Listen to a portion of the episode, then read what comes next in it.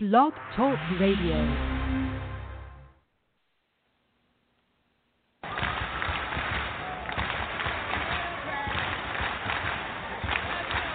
Ladies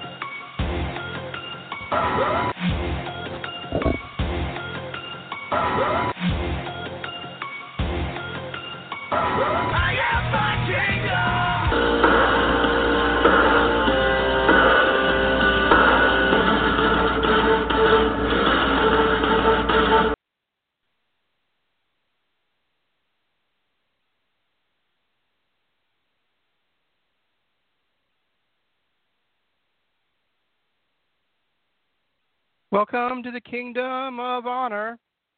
This is Shane Zanman Sabunia coming at you, and I'm trying to get Jeff added on. As usual, we're having technical difficulties here, so I'm trying to see what's going on with uh, with this jazz. I had to restart my computer twice in order for Skype to actually work, and uh, I'm getting kind of tired of this uh, Skype problem. But uh, today we're we're planning on talking to you about all Elite Wrestling and who in WWE we would pull from WWE and draft into All Elite Wrestling. And so that's the that's the goal of today's podcast or show, whatever you want to call it. Just trying to get my man Jeff added on here, see if he's available. Yeah, since he's not on the call. I know he's not on the call.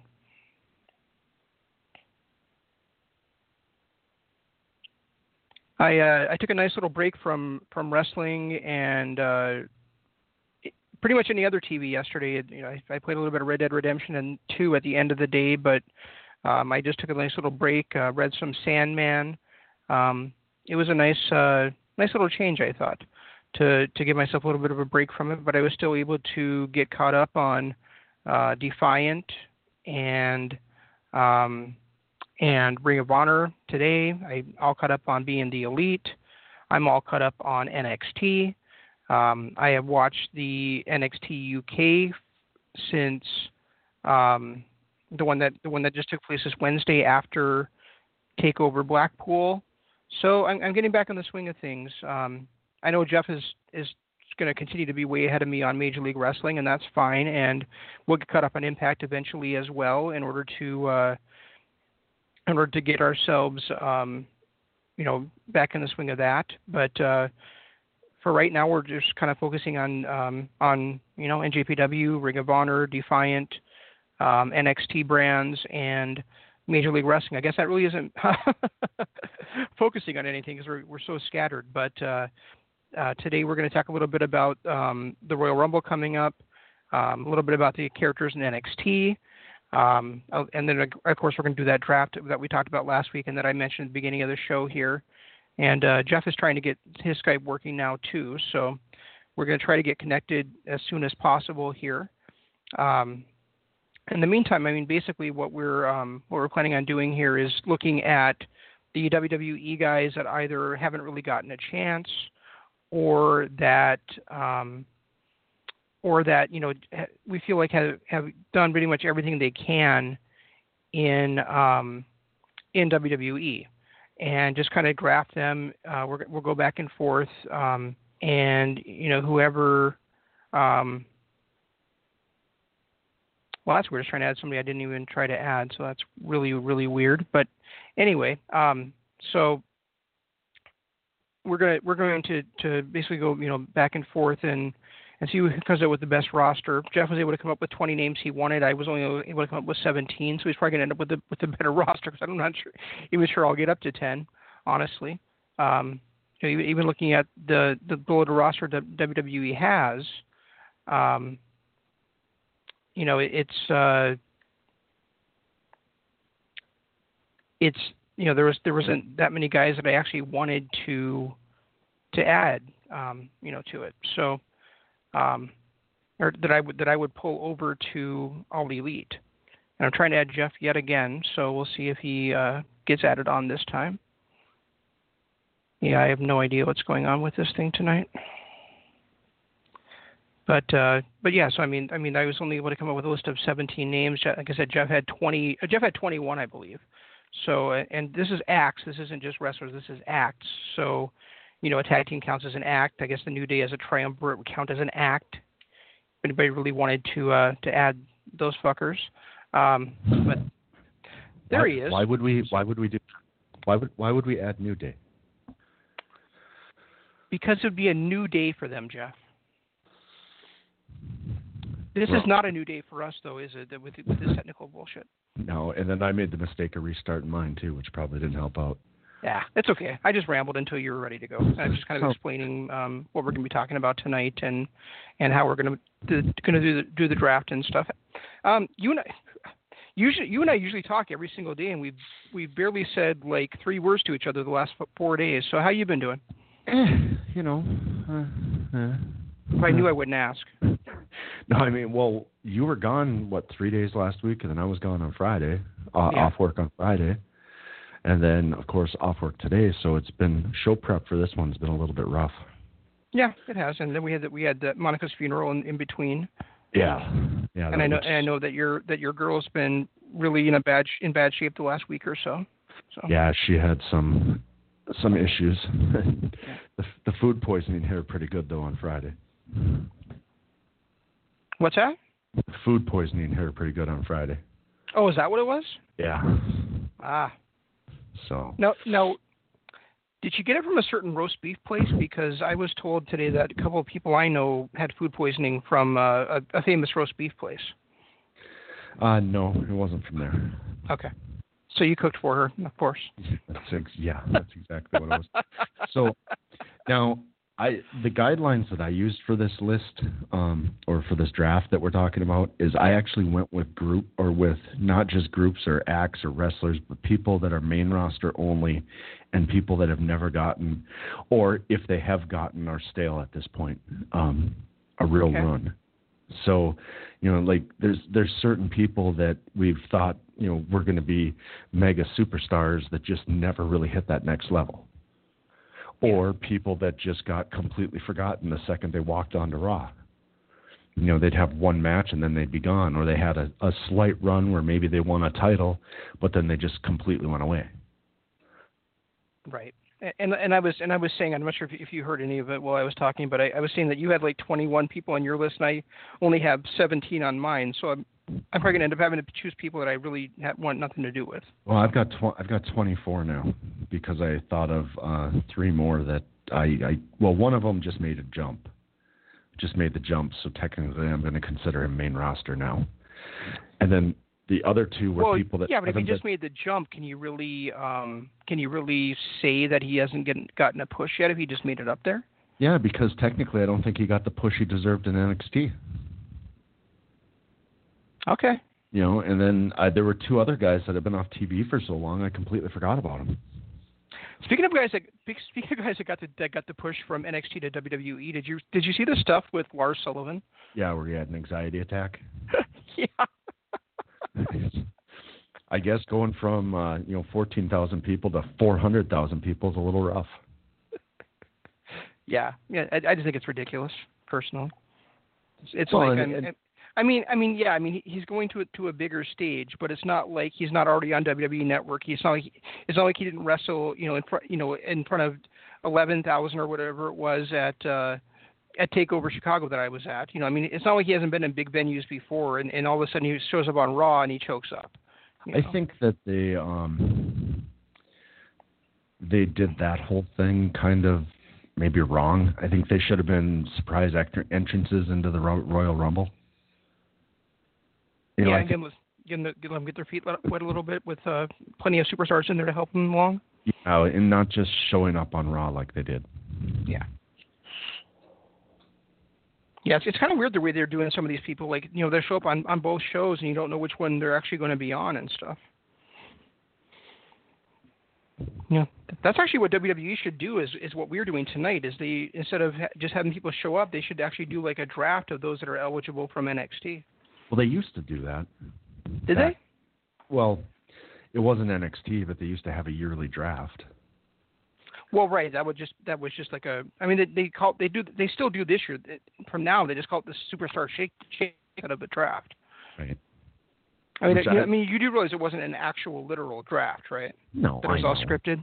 Yeah, yeah, I'm, I'm pretty pretty pretty aware of that. Okay. Pretty aware that wrestling is scripted. Right, but I thought maybe you thought, well, they just flipped a coin to see who who uh who got that person. And then they just randomly said, "Okay, I'll take this one." Yeah, that's there would be why we're no that would be uh oh, never mind. My favorite thing is is uh with that was when uh Teddy Long held that tournament to kind of new SmackDown champion because he wasn't going to have any champions on his show. and then at the end of the night, Batista came, comes out as the new world as the world heavyweight champion. So what else do we have planned for today? Well, I wanted to talk a little bit about about some of the stuff happening at at the Royal Rumble.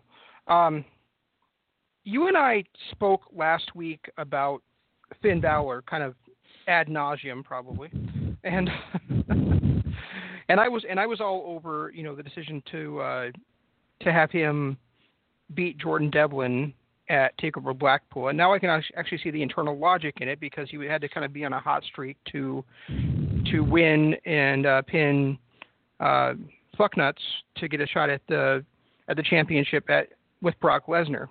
And as much as I don't like Finn Balor, I just want to say that he's an inspired choice to be facing Brock Lesnar at the Royal Rumble. And if WWE is really serious about this new era they've been pushing, then he needs to not only have a good showing against Lesnar, he needs to win that match. You know, we you know we need he needs to have the momentum going into WrestleMania to face whoever wins the Rumble or whoever wins the Elimination Chamber or whatever. Even defend that championship in Elimination Chamber for all I care. But I, I do think that you know we don't need. Well, you're not gonna- probably probably aren't going to watch it anyway. But I mean, the, the fans don't need any more of this part timer holding a championship stuff.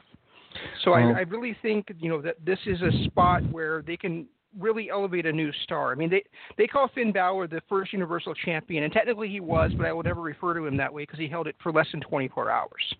But um, but I mean, th- there really is um, a shot here to not only make Finn Balor into a into a superstar. Um, I know he already has a lot of fans, but you really cannot say he's a superstar to, to me at this point. And number two, um, elevate that championship that has been basically a piece of crap ever since it was first uh, instated. And number three, put the championship on a real on a real full time star heading into WrestleMania for the first time in years. Well, and if they if they pull that trigger, which I don't know that they will, because look at all the other people that smaller guys that have gone up against Brock.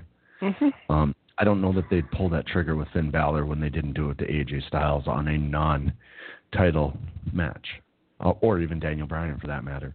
Um, I'm not saying that they will do it. I'm saying that they should do it. Oh, I think they should too. And if they do it, uh, it automatically catapults him to where they wanted him in 2014 when he initially won the belt. You know, they Right. wanted him at that that to be the face of Raw and everything, and that this just completely catapults him. If he were to beat Lesnar, all the basically everything that's happened to him over the last three years just kind of goes away, and he's right up to that top top tier again. Right, and I mean, at least he has a shot to maybe you know develop a personality at some point. Um, but I mean, but I mean, I. I, but I think you know him him holding that championship, um, slowly becoming more and more bitter to the to, to gets to the point where he where he does you know turn um, and show that character that that you know people talk about that you've talked about. I, I think would be would be great for him and, and great for like I said for the championship. Yeah, I agree. He needs to have some kind of he needs Okay. to bring back some kind of edge that he lost years ago when he became the face of NXT or whatever.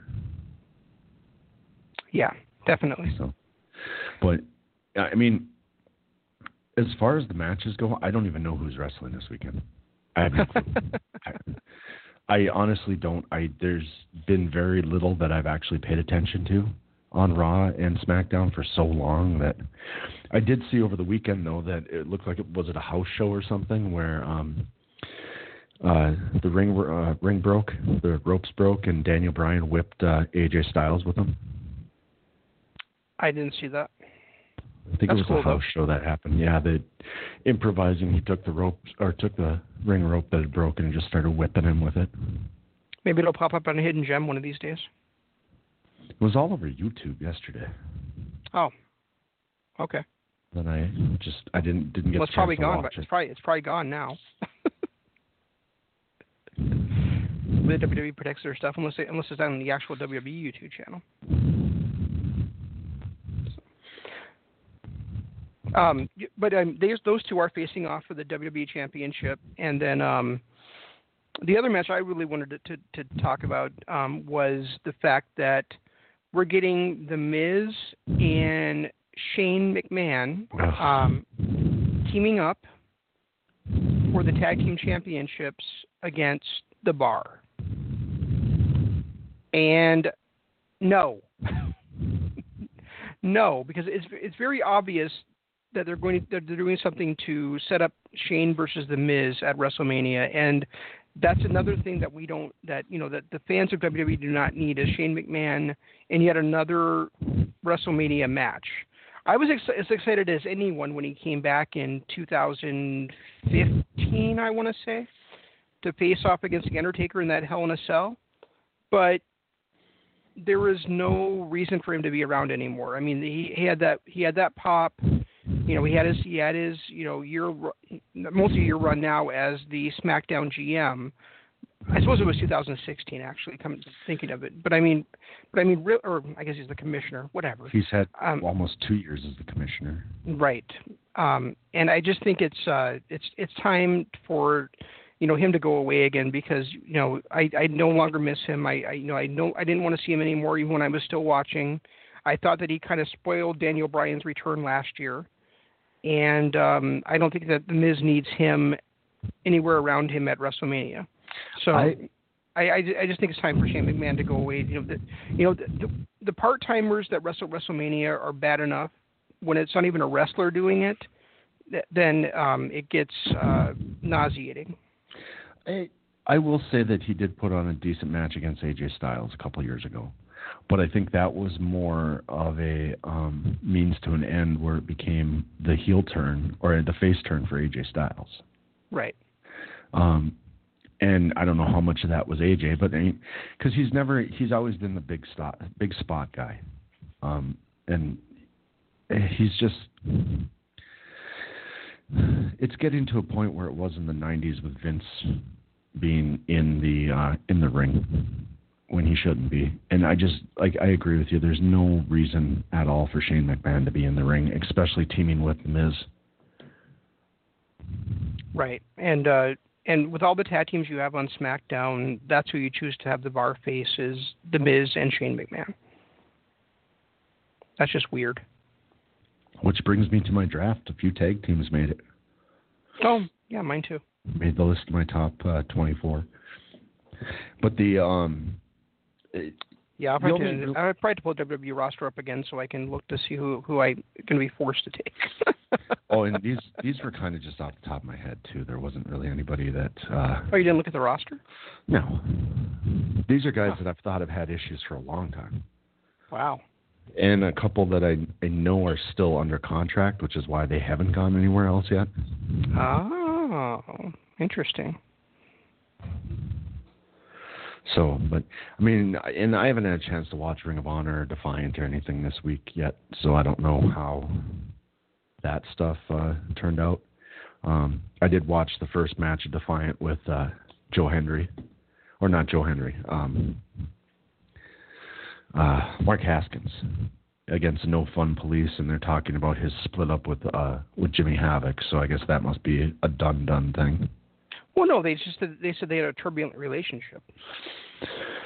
Uh, I watched that. T- I watched that today. Um, Oh, you did. So during my breaks, yeah.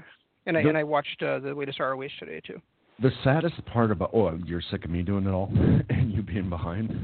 you figured you'd do it because I had the day off. I well, I figured we'd be we'd be caught up together for at least those shows, and now and then you didn't bother watching them. I am caught up on uh, on UK and NXT though, which Yeah, makes me me happy. And I've been binge watching Impact, trying to get caught up on that now. You know, you and I, you and I spoke briefly. ab- You know that actually you, you had mentioned actually the Lucky Kid on last week's show, and then I watched those those two episodes like on Tuesday and Wednesday Right. to get caught up on Defiant. Then I watched, like I said, today yesterday's today. Um, you had mentioned Lucky Kid as being somebody who you were really um, kind of admiring, I think. But It- um, not not his in ring work. There's something about his character that just it, it's interesting. It's an interesting character. It's like when we look at Eddie Edwards and they keep calling Eddie Edwards crazy, mhm. and then you see somebody like Minoru Suzuki or Lucky Kid, and then you go Eddie Edwards isn't crazy. He's just a normal guy. how dare you not? How dare you say that sentence and not include Stan McCallahan? Sam Callahan is a whole nother level. I don't I don't want to call him crazy. He's more maniacal than crazy. Okay, I- I'll, I'll accept that. he's more he's more of that like supervillain guy. Where Lucky Kid is just insane. Yeah, did you I, see him? Did you yeah, I- see him rolling around the middle of the ro- ring I did. just for no reason? Yeah, that, the reason what the reason I was the reason I really brought it up is because he did one sp- he did one move in his match, on not yesterday's show but two weeks ago that I was like, no, that can never be done ever again in a wrestling match. And this goes by and this goes by your theory you mentioned to me before that any move that takes longer than three seconds when your opponent on the is on the mat should not be performed. Um, exactly. And this was when he was outside the ring. He squirmed his way. There's really no other word for it. He squirmed his way over the top rope into a handstand, walked across the ring on his hands, and turned it into a senton. yep. That was just like the most ridiculous thing I've I've ever seen. And I more knew that ridiculous than the worm, more ridiculous than the people's elbow. It was just so fucking stupid. is it more ridiculous than the one percent elbow? Yes. Or or than Ballin. Oh. I don't know. That's that might be the most ridiculous one. No, because his opponent had to lay there the entire time and then sell a barely um, contacting senton as death. Well, didn't everybody and their grandmother do that to the five knuckle shuffle? Okay, that's that's a fair point. That might be the stupidest one because if you because if you watch the entire thing, 'cause it's, it's not just the shuffle itself, it's the whole fact that the opponent apparently can do nothing except for swing a clothesline in that in that particular spot, so that John Cena can pick him up and drop him gently down onto the mat, and then do the five five knuckle shuffle. Yeah, that is pretty much the worst looking body slam ever. Yeah, That leads up to that one. it is.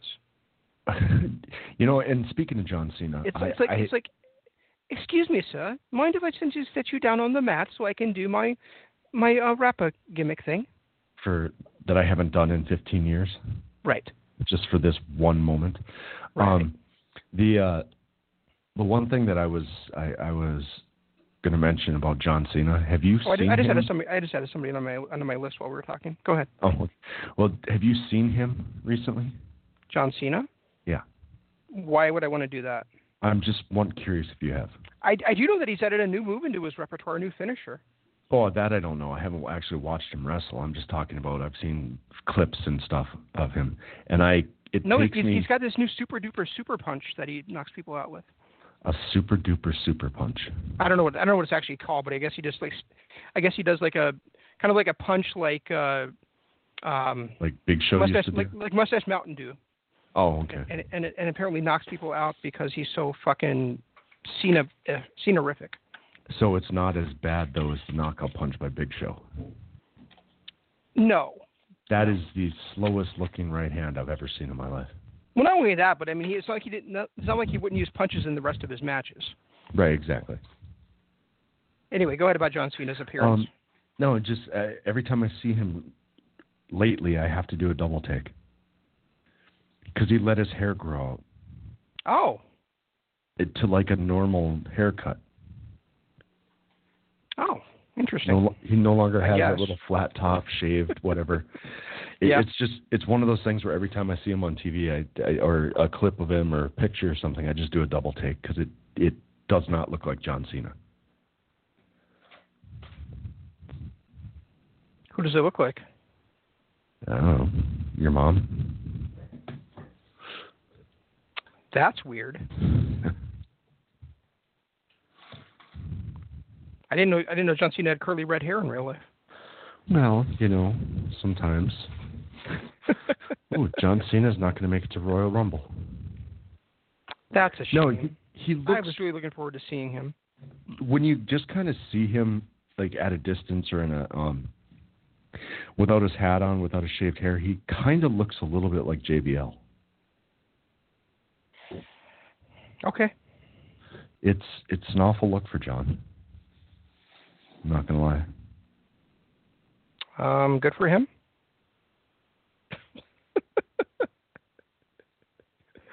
um, we we're talking about John Cena's appearance. That's that's kind of uh, disturbing. A new low for us. Perhaps. I think so. Um, the, the other thing I wanted to talk about was um, the, I want to say the NJPW style influence I've seen recently with the characters in NXT and NXT UK, and I'm and I'm thinking specifically of Marcel Barthel and, and whatever his partner's name is, Eichmann something, um, and uh, Johnny Five Star. Um, when I see those guys perform, um, they don't act like the traditional WWE or WCW or whatever heel. I mean, they're, they're not out there cheating their ass off to win matches. They're just um, they're heels by their attitude rather Right. than by their um, their actions. And and I just I just love the the subtlety of the of the character work of, of those guys where um, it's clear that they that they're willing to do anything to win matches and they're willing to be despicable people, but they don't really do show that by um, by by despicable despicable actions in the ring, just kind of with with the attitude that they have towards their opponents. And I also really liked I don't know if you've noticed it, Jeff, but when the when that tag team I mentioned, Eichmann and Barthel, come out now they do that whole handshake thing except for they do a wrist grasp, you know, a wrist grab. I mean, it's almost it almost harkens back to uh, the Blue Bloods with William Regal and Dave Taylor, where they would, you know, shake each other's hands on the way down to the ring. But and, and I and I really think that's kind of cheesy. Didn't the Vaudevillains and do that too? what's that? Did the Vaudevillains do that too?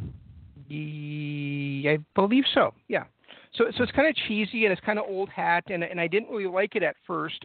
But if you look at the subtle way that they do it, when one of them holds their their arm out for the wrist clasp, the other one gives them a look like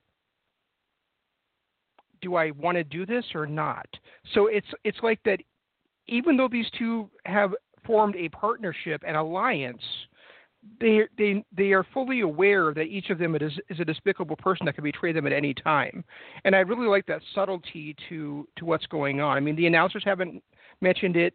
It's just something that if you if you look at them and and watch their mannerisms, they're they're together to um, excel. They're not together because they necessarily like each other, and I think that's really cool. Well, they have mentioned their. I mean, they haven't brought up the tag, the um, handshake, but they have mentioned that these guys just kind of formed a tag team out of mutual respect, kind of like uh, Dash and Dawson did. You know, what five years ago? And Burch and Burch and Burch and Lorcan. Yeah. And didn't uh, Revival start that way too? Dash and Dawson. No, they were they were supposedly friends from childhood. Oh, okay. I I know there's one other team, but regardless, uh, and they have mentioned it on both uh, NXT and on UK last week. They talked about how they um, were rivals that worked well together, so they decided to form a partnership type of thing. Right. Yeah, I know they mentioned that, but I'm just I'm just saying if you look at that subtlety, I mean, it's it's like they don't really trust each other, at least not yet. Which so hopefully it's, it's kind of it's kind of cool to see that, Hopefully, it is especially with something especially with young performers like that with that such character work, you know.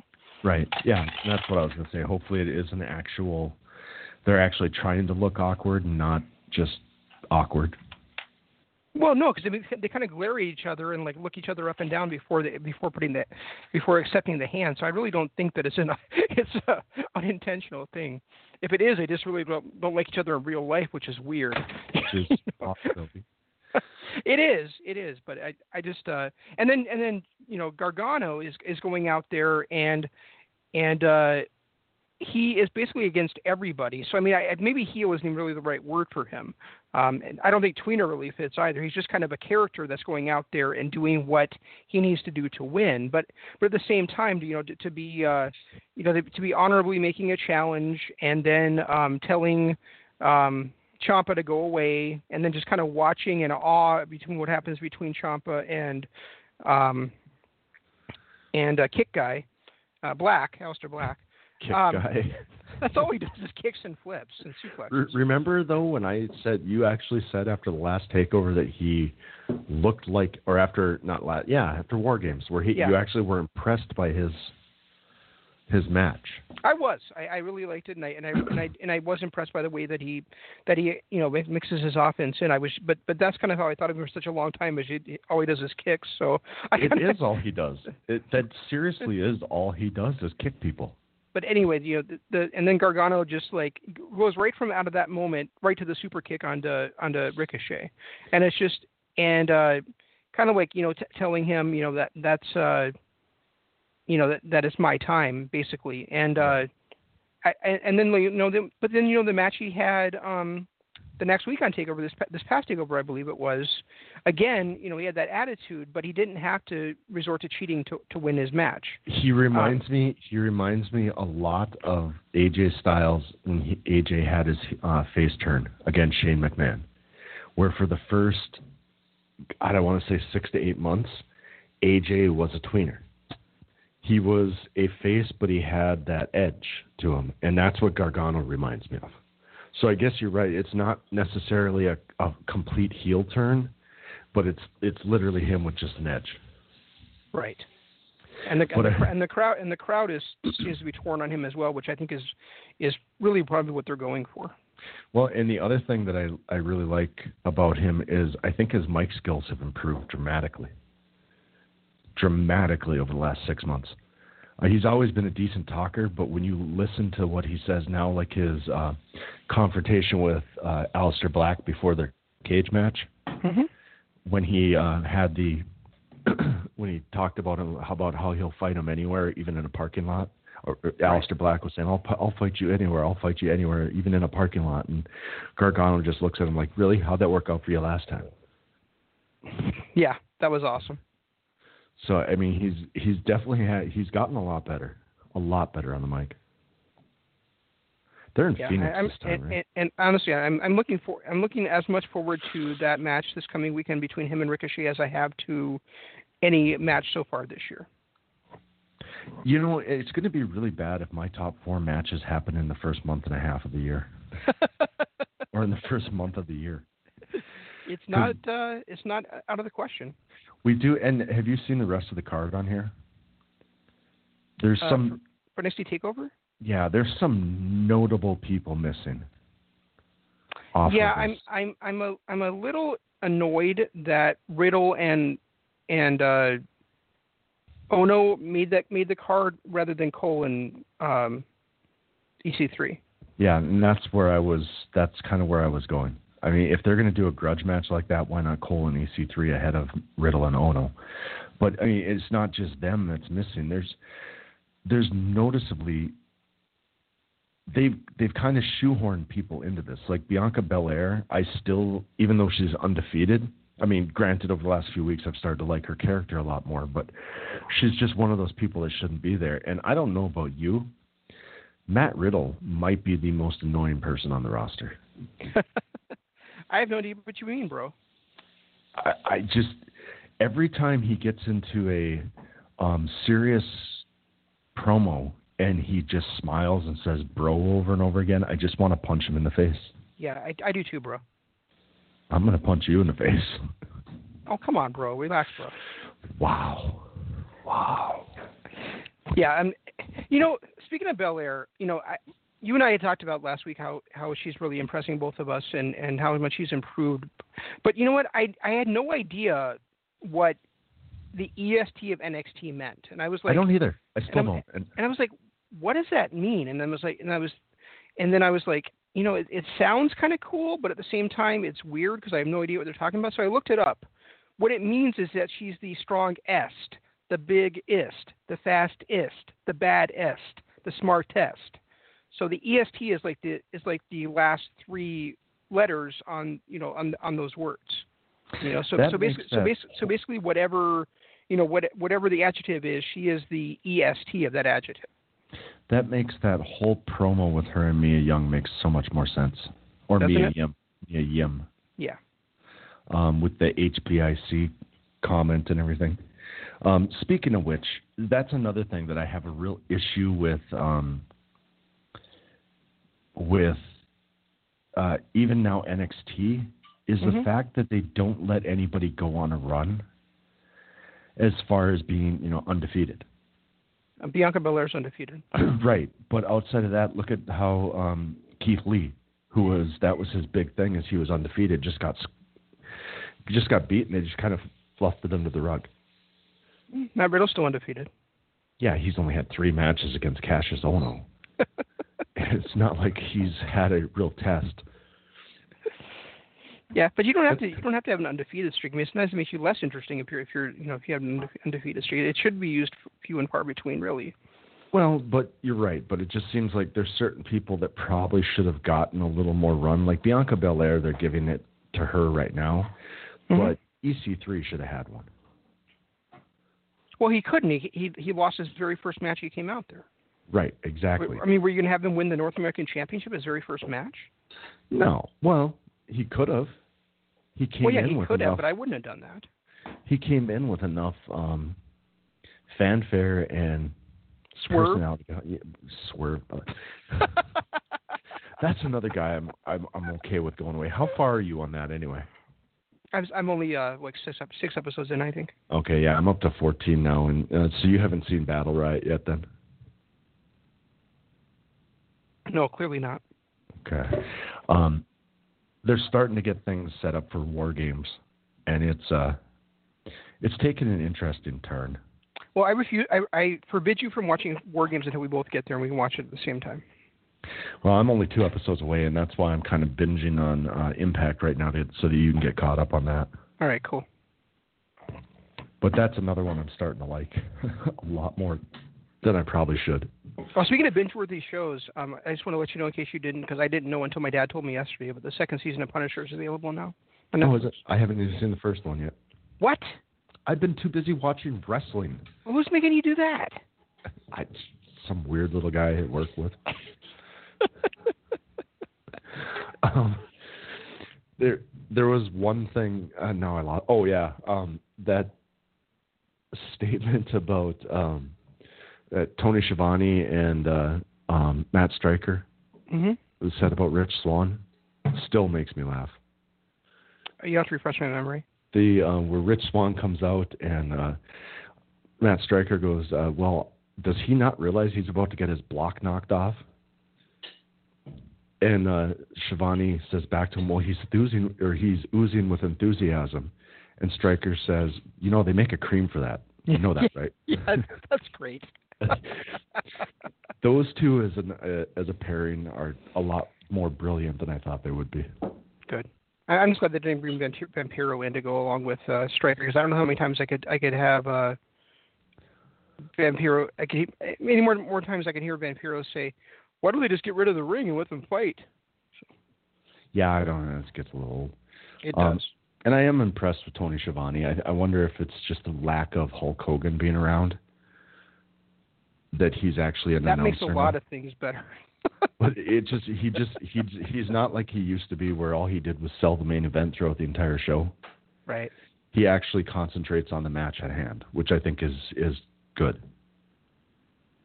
Yeah, that is good. So and, and uh, go ahead.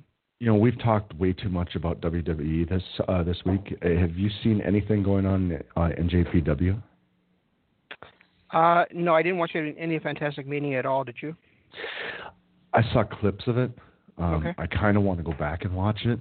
Uh, it looked like it had some interesting pieces. Well, I kind of do too, but then I looked this morning. It's like there's seven days of it. It's like, do I really? I don't want to go back. I'm not going to go back and watch seven days of Fantastic Mania. Well, they're doing the. Isn't this their run up to G1?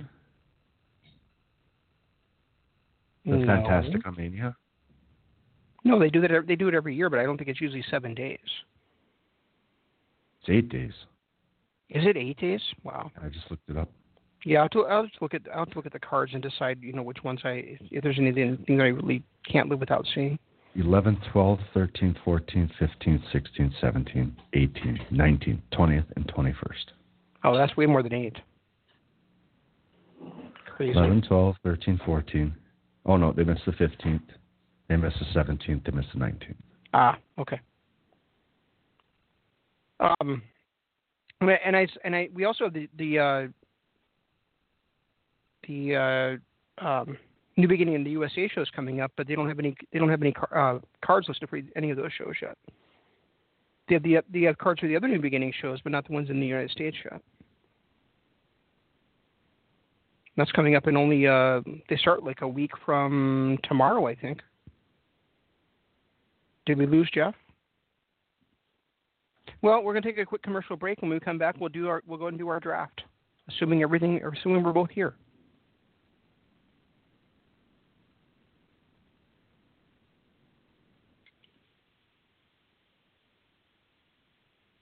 And we are back, and I I don't think Jeff is still here, or Jeff is here still.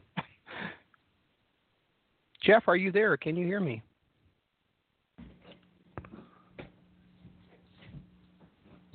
Jeff, are you there? I am now. What happened to you? I don't know. It just hung up on me. That's weird. All right. well, Luckily, we- all I had to do was join the call for it to reconnect. But Oh, okay.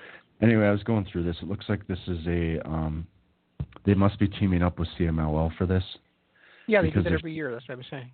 Yeah, there seems to be a lot of luchador matches and everything until night eight. Looks like it's a tag team match, and it doesn't look like there's anything interesting enough to waste my time on. All right. That's what I was wondering if this is all like six man tags and shit. Yeah, there's there's a family tag team tournament that's going on, and then you know night Because the family that tags together stays together. Exactly. Then there's a um, then when they finally get through that night seven, there's a eight, 2018 family tag tournament against 2019 family tag t- tournament winners. And then it looks like there's finally a couple singles matches of luchadors on week on night eight. So yeah, there's nothing on here I really care too much about seeing. What are the matches on there? What's that? What are the matches on? Uh, what are the matches on night eight? Actually, this one doesn't look bad. Volador Jr. versus Caristico. Okay. That doesn't look bad. Um, Well, no, you said Voldemort Jr., so obviously it doesn't look bad. Atlantis Jr. against Or Voldemort, as I once famously called him. Yeah, many times. But no, I mean, there's maybe on on all eight nights of this, there's maybe three matches that I wouldn't mind seeing. Oh, okay. Yeah. So I mean, there's not there's not a whole lot. I mean, there's that one on night two. Um, I don't know if you heard that the Voldemort or Volador Jr., Dragon Lee, and Jushin Liger against uh, Caristico, Gran Carino, and Namajague. That I don't know. doesn't that doesn't look bad, but other than that, it doesn't look like it's anything anything I need to devote time to. Gotcha. All right. So I, I I already I took a commercial break while you were while you were busy doing whatever you're doing when you didn't want to talk to me. So, um, so let's go and let's go and do the draft thing. So uh, should we flip a coin to see who's going to start? Who cares? You're going to win the coin toss. This is radio, dumbass. I can't see you. Just go for it. All right. Well, I guess I'll go ahead and go first then. Um, All right. Especially this it makes makes more sense as you have more people than I do. So Hold on. I need a pen. And I don't want why? to take We live in digital age. Why do you need a pen? because I actually wrote something down. Can you read it? Barely. Is it in English? It's in cursive. English cursive? I tried to disguise my notes so that the you know, current flock of people can't read it. So that what can't read it? I don't know, dude. Just take your pick. The revival. You I- son I- of a bitch. I think that they're easily the most overlooked act in WWE. They they dominated NXT. Um, you know, they they were amazing down there. They get moved up to the to the main roster with seemingly no plan, and then Wilder gets Wilder get Wilder gets injured. You know, they're they're kind of trolling they're kind of trolling around, wrestling against nobody. Uh, Dawson gets injured like a month later, Mhm. and uh, and and they've still um, you know been able to get out of um, second gear. I mean, they're they really. Um, you know, they recently had a shot, I think, at the tag titles. They lost to uh, Gable and Roode, um, which are, you know, which is ad hoc team if I've ever seen one. And um, and you know, I mean, I mean, and and plus, you know, you you get them in, into um, we we finally get the match that um, we should have gotten, or that we you know you and I dreamed of like two years ago, which is the Young Bucks taking on the Revival in All Elite Wrestling. Yeah, Not to mention all the other you know tag teams out there that they could have uh, you know, you know great matches against. I mean, the, um, you know, against you got them against every every variation of um, of SCU, and uh, you know the, the Briscoes may you know come over at one point. You know, you you could possibly have them against you know guys from uh, against the Lucha Brothers. I mean, the, the and we saw what great tag team geniuses these guys are. I mean, they wrestle com- they were a completely different style than the Young Bucks or or pretty much anybody else I mentioned. But at the same time, they're they're such you know they're such a high ring IQ when it comes to tag team wrestling that they would have a great match with just about anybody. And uh, Well, I- and and they I have- really um, I really want to see that happen. and it sucks because that was my number one overall. Mine too. Um, you know, and I agree. They've got a built-in rivalry against the Bucks. They have um, what two match of the year can- candidates? Actually, two matches of the year um, in NXT against two different teams. They had Right. one against American Alpha and one against DIY. Right. You know, they they prove that they can literally go with anybody, and they've actually had they've been able to have some great matches on the main roster. It's just they don't get the push they deserve. There you go. So I agree with you that, and that was my overall number one too. So I got to switch gears here, and I'm going with uh, Bray Wyatt. Okay. I think that, I think that he is a guy that had an amazing gimmick. Even came on white hot in um, on the main roster with that amazing gimmick, but then they had to tone down his gimmick because it wasn't as PG as they wanted it to be. The fact that he was still able to be um, as cryptic and spooky as he was while toning himself down just speaks volumes to what he does and he's never he has not had any direction since he had to carry that Undertaker match against WrestleMania when he was the only one that would show up on TV to actually sell the match. I think he would be amazing if he could bring his Bray Wyatt gimmick over to AEW. Yeah, that would be amazing. I mean, he, he would have to call it somebody something else, obviously, but who cares? Right. But he could still pull off. He could be Joe Schmuck and still pull off that that gimmick. Yes, yes, very So- true. I don't know. I just I think when you look back at what he did in NXT, the fact that they brought him to the main roster and he was still able to get over without being as cryptic as he was, just speaks volumes to him. Absolutely. All right, where are you going? Because the selection is blocked. What the hell are you talking about? I'm trying. I'm trying to, to type up uh, our rosters here, and my Word decided it doesn't feel like working. God, I don't know. I understand what's up with this computer some days. Um, we're going to stay with the Wyatt family. I'm going to go with Brodie Lee. Um, for those of you who don't know, his that was his, that was Luke Harper's name on the Indies, and when I and and when I think about guys that WWE has never used properly, uh, the Revival is number one, and Brodie Lee is number two.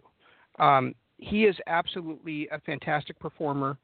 Um, he is great on the mic.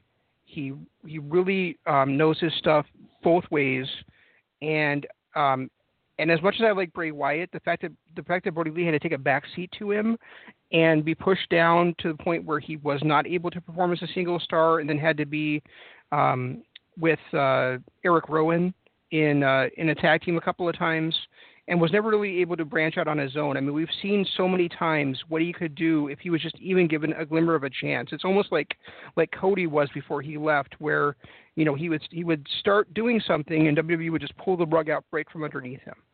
And I think that I mean, And then he would do something else and just make it the greatest thing on TV, and they'd pull the rug out. You know, another guy was Damien Sandow. It was like that. Yeah, He Yeah. took crap, made it something decent, and then they changed it up his gimmick again. Right. And, and the other thing is, I think that I think that Lee is uh, completely different than any anybody else in that uh, in that comp- that fledgling company starting up. Um, he would give them a big man presence, um, but a big man that can really wrestle and do incredible things. So I mean, Lee to me, I mean, I, I he obviously he's getting older, but I, I think that he still has some star years ahead of him. See, and he was a guy that made my list, but he made it as a tag team with uh, with Eric Rowan because I don't think any of them, either one of them, have um, gotten the run that they deserve. I mean, Rowan, unfortunately, it was part of it. Part of it was because of his uh, shoulder injury, and he took a back seat. But I, I just don't think that uh, them as a tag team, but they're much lower on my list than than this. You know, Brodie Lee being this high because simply because um, they had a solid run here recently as Bludgeon Brothers. Well, they did in that sense, but but I don't think. But to me, Brodie Lee has never gotten the uh, the respect he deserves in WWE. I, I just don't think they've ever used him properly. Um, I mean, Yeah, I guess you could true. argue. I guess you could argue when he was a was he, when he was an enforcer, enforcer um, for Wyatt, he was used somewhat properly. But I mean, really, um, he never really should have been in that spot in, in the first place, in my opinion. At least not for as long as he as he was. Well, and when he was Intercontinental ti- uh, champion too, he had some decent. He had some decent run, but then got involved with the. Um, uh, I can't even think of who they were. The Authority, and that kind of killed all of his momentum. So I I agree with you. He's another guy that he did make my list, but you know not as high. Um, I guess my number two would be Kevin Owens. Um, and and it's hard, and I think a lot of it is the reason why I, he made this list is because he, even though he was a long reigning Universal Champion, he never really got the run that he deserved.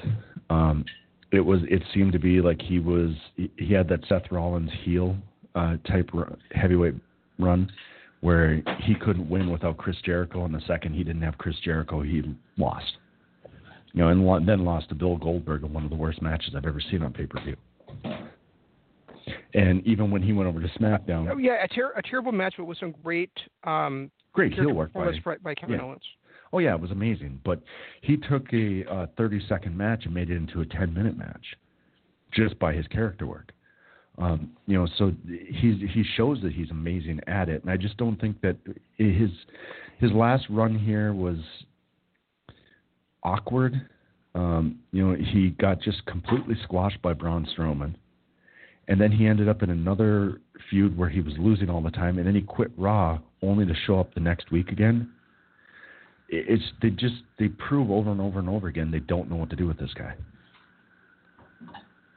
And I yeah, I completely, I completely agree. He was he was actually num- number three on my list. So, um, actually, I didn't even put mine in order, but he he would have been right up there for me. I, I he was going to be my next my next choice um, if you hadn't taken him. And I, and I think and and he's also the other thing is that he's he's friends with everybody with everybody in um, the elite as well, uh, other than uh, I think Hangman Page, and maybe even they have a friendship. But I mean, I, I think that you know he's one of the guys that that would uh, that would go over there, and, and you could even have have included um, Owens and Zayn together. I think as a tag team, and and they would be you know they would do great stuff. They they've had great matches against um, the Young Bucks before when when they were all so young in the business. So for those guys to perform against each other in a tag in a tag setting now when they're so much older and more experienced and have done have and, and well traveled, I think would just be a dynamic match as well.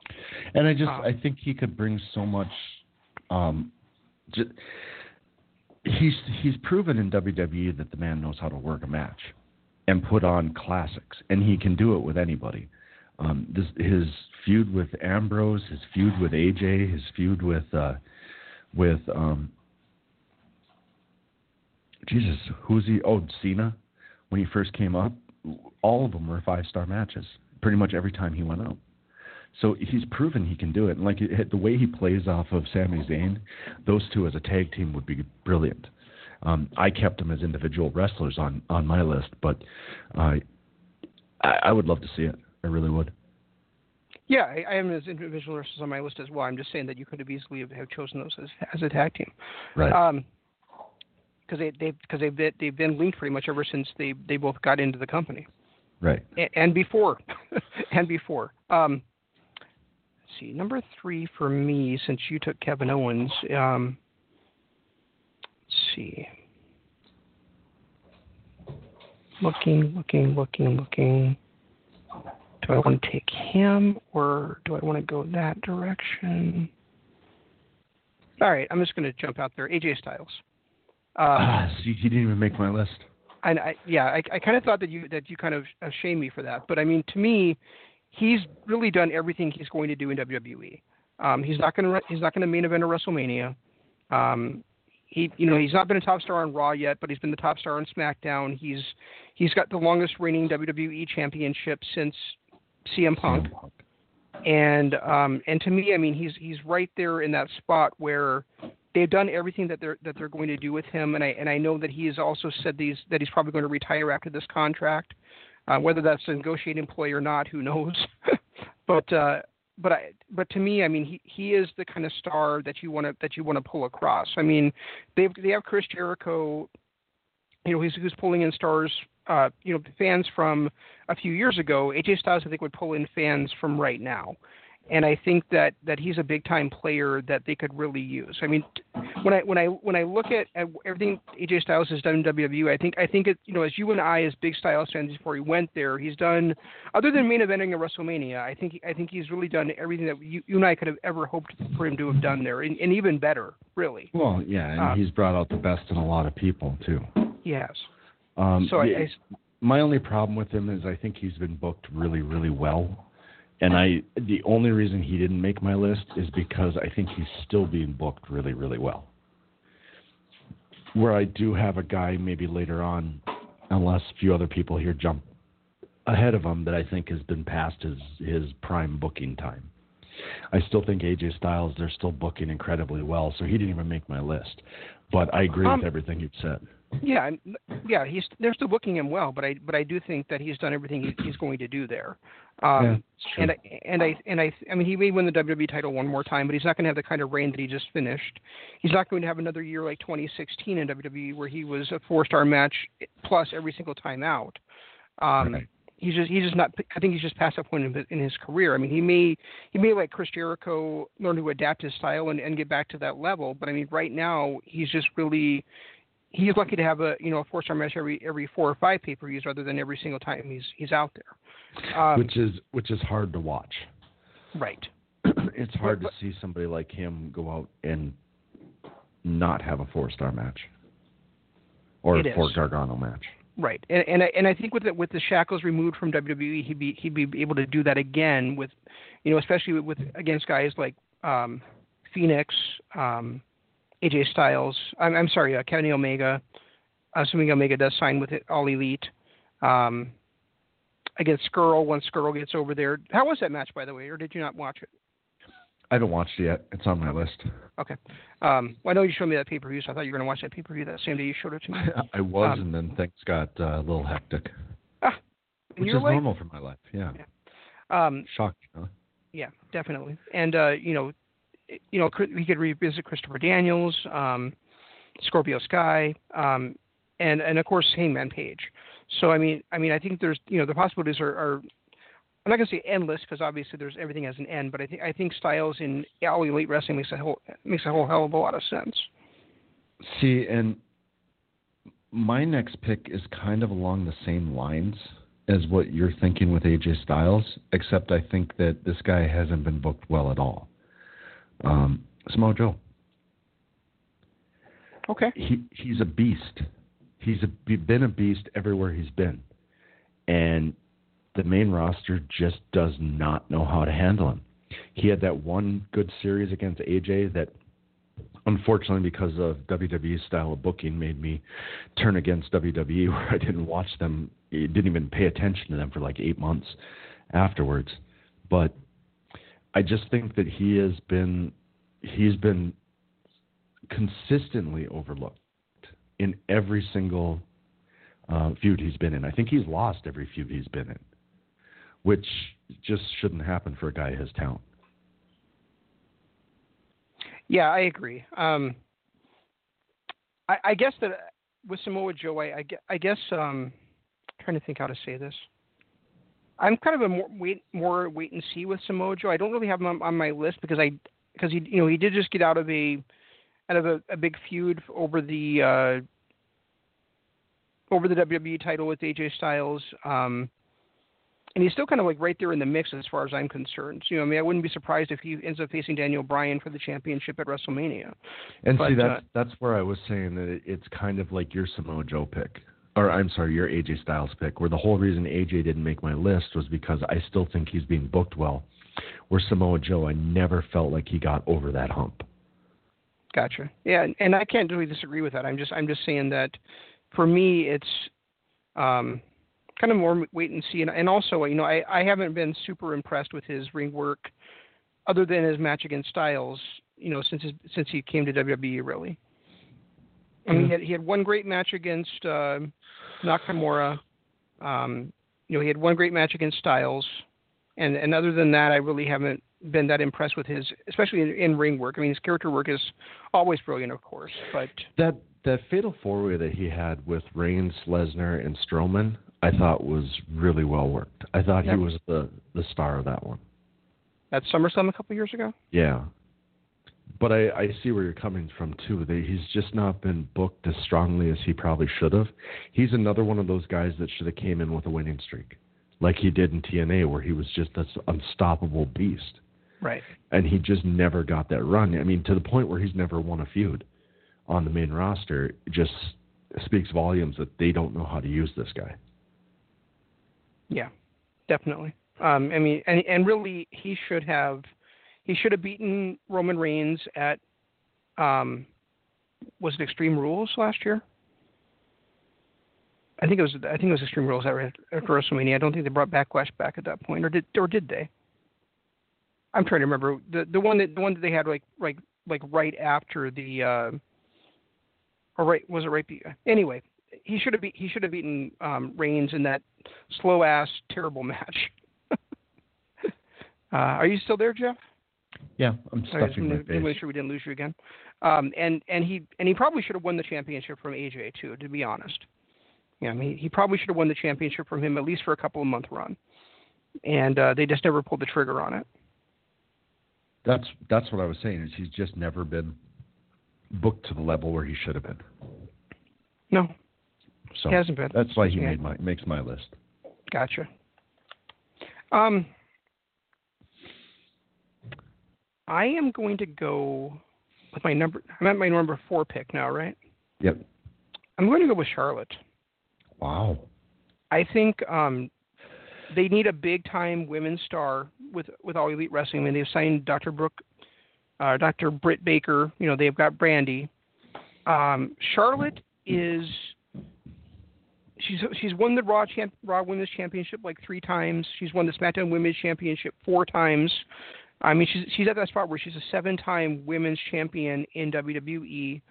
Um, she ended she ended Asuka's streak last year. Um, she had that big match against Rousey at Survivor Series, and they're not going to redo that match this year. I don't, you know, at WrestleMania. I don't think so. I mean, she's she pretty much has done everything she can in WWE to, to my mind. So it's, it's almost like my AJ Styles pick, except for obviously a lot earlier in her career. And I think that she would be a big time performer at All Elite Wrestling. Um, I know it probably would never happen, but I think that, but I, but I, that's where I, that's where I think that she should go, and I think that she would, she'd be a shining star there, and, and again bring women fans with her to that company. Unlike AJ, she never even made my thought process. Hmm. Just because of how well she has been booked. Right, but I we just- also said we also, but we also said those who have done everything they can in the company. You know. Yeah, and I guess I didn't even think of it that way. That yeah, she is definitely she she's not going anywhere from here. She's she's done everything that she can. She main evented a pay per view, becoming one of the first women to do it. You know, she's had her had her good run. So I I can't take anything away from the pick. I just wish I had thought of it. That's I guess what I'm saying.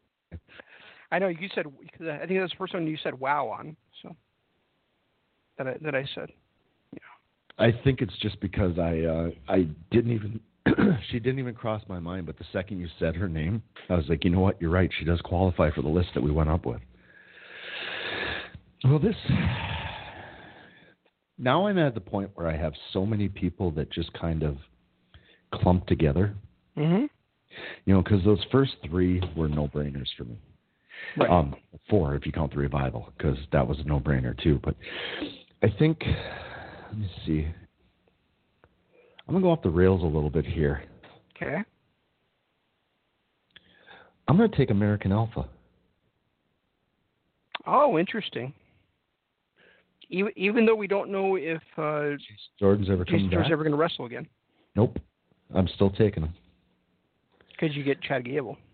Yeah, I mean, regardless, and even if Jason Jordan were to come back as a as a manager type role, I just mm-hmm. think those two work so well together. They have such great chemistry, not only in the ring but on the mic as well. You know, I think Jason Jordan does have a lot of talent where he is a pretty decent talker. I just don't. I think he got overshadowed in that whole Kurt Angle gimmick, where he never really got his time to shine. And then the minute he was starting to to figure it out and become that heel, in his tag team with Seth Rollins, he got injured. We haven't seen him since. And Chad Gable has been direct, directionless since that team broke up. So Um, here's the thing, though. Can we really draft a champion? yeah, why not? I mean, I mean, I mean, I was thinking that you know, if if we're if we're going to draft people that are being like you know booked badly, or you know, how how can we draft somebody that that is currently a champion?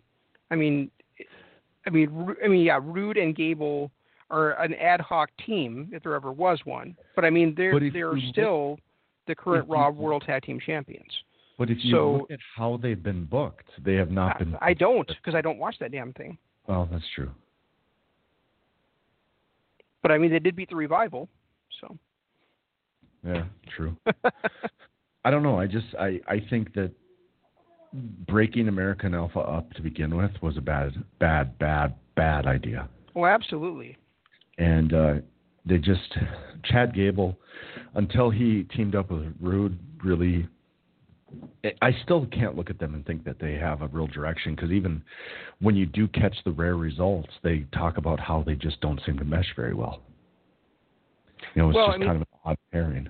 I mean, I mean, even even when you look at how they were booked when when they first when SmackDown first uh, existed as a, as a separate brand again, you know, they they were drafted onto there. They didn't even make the they didn't even show up the first uh, the first episode that they were SmackDown Live. And then they were in the finals of the tag team tournament, got knocked out, and and you don't have American Alpha or the recently turned Usos win the tag team titles. No, you have the awesome team of Rhyno and Heath Slater do that. I mean that that was just and then you know Alpha never did get those championships. So I mean it's it's just really weird the way that they were booked all along in once they got to WWE. Well, and not just that. I mean, they didn't really even have a swan song. They were just. It wasn't like oh, one of them got drafted to the other. It's just all of a sudden Jason Jordan shows up as Kurt Angle's kid. Right. just out of nowhere, and then all of a sudden the tag team's done. And It why just- and why did he do that? Because according to him, uh, he was tired of Chad Gable weighing him down. He was tired of carrying J- Chad Gable all, all, over the place. Yeah, You which know, just made no sense. So Right. I, I, I mean, I think that because they're both still under contract, whether they're champs or not, because I mean, if you take a look at it, me and the AJ Styles thing, you know, that never even, or Charlotte never made my list either, mainly because they've been booked well. I don't think American Alpha has been booked well at all, even with one of them being a champ. Well, I agree. I just I just I just assumed, I guess, that champions would not be eligible for the draft. Yeah, fair enough. What's that? I said fair enough. Okay. Hmm. I could always go off the board then. No, I'm I'm fine with your pick. I'm just saying that I Oh, never would have I never thought about it because I just I mean I did briefly think about it, but I'm like, well, Gable's got a championship, so can I really Well, say isn't being booked well now? And can we can we really take a, a championship belt from WWE and put it in, in AEW? You know? Well, he would have to drop the championship. Silly Okay. goose. All right. All right, so here's me? an odd pick. Matt Hardy. Ooh. and and I and I and I picked Matt Hardy knowing that he may never be able to wrestle again and not caring. I just think he's so good as I just a did it with. Jason Jordan. What's that? I I literally just did that with Jason Jordan. You did. And I mean, I think Matt Hardy is such a great character. Um, I, I think I think you went on a little bit more of a limb with Jordan than I did with Hardy, simply because we did we have really only seen Jordan start to develop a character, whereas Matt Hardy is that fully formed, broken slash woken Matt Hardy character. He could easily bring people into his um, into his broken universe the way that uh, the way that you know Josephus does in NWA stuff, um, you know, with his kingdom and just you know be a, a great manager, a great mouthpiece for somebody. He has that compound. He can have people have have those matches at. He can still you know put on um, these amazing deletion type things.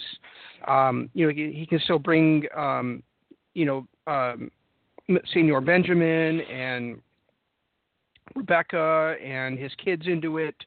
Um, I just think that there's so much world left of that broken universe that WWE is um, unwilling to take part in, apparently. And I think, so similar to your Bray Wyatt pick, I think that Hardy could really expand on that. Even if he isn't able to wrestle, he could still get a lot of mileage out of that as like the leader of, you know, the the the king of the broken universe or the or a manager, you know, however you want to phrase it. I just think that as a character, he had, he adds so much to the uh, to the table, and, he, and I think he'd even be great as a color commentator in, in some spots that way as well. Yeah, I think you're right. Um, hmm. I, and I have nothing more to add to that because that you literally nailed every part of it. I the his broken character is still one of the best gimmicks of the last five six years, um, and the fact that he had to end it for a short time, only to kind of half-ass bring it back later. Um, you know, kind of speaks to that too. That he just he never really had the direction, even in his you know their first run when they, once they broke up and he was version one. He Mhm. never really had that. They never really had that faith in him that they should have.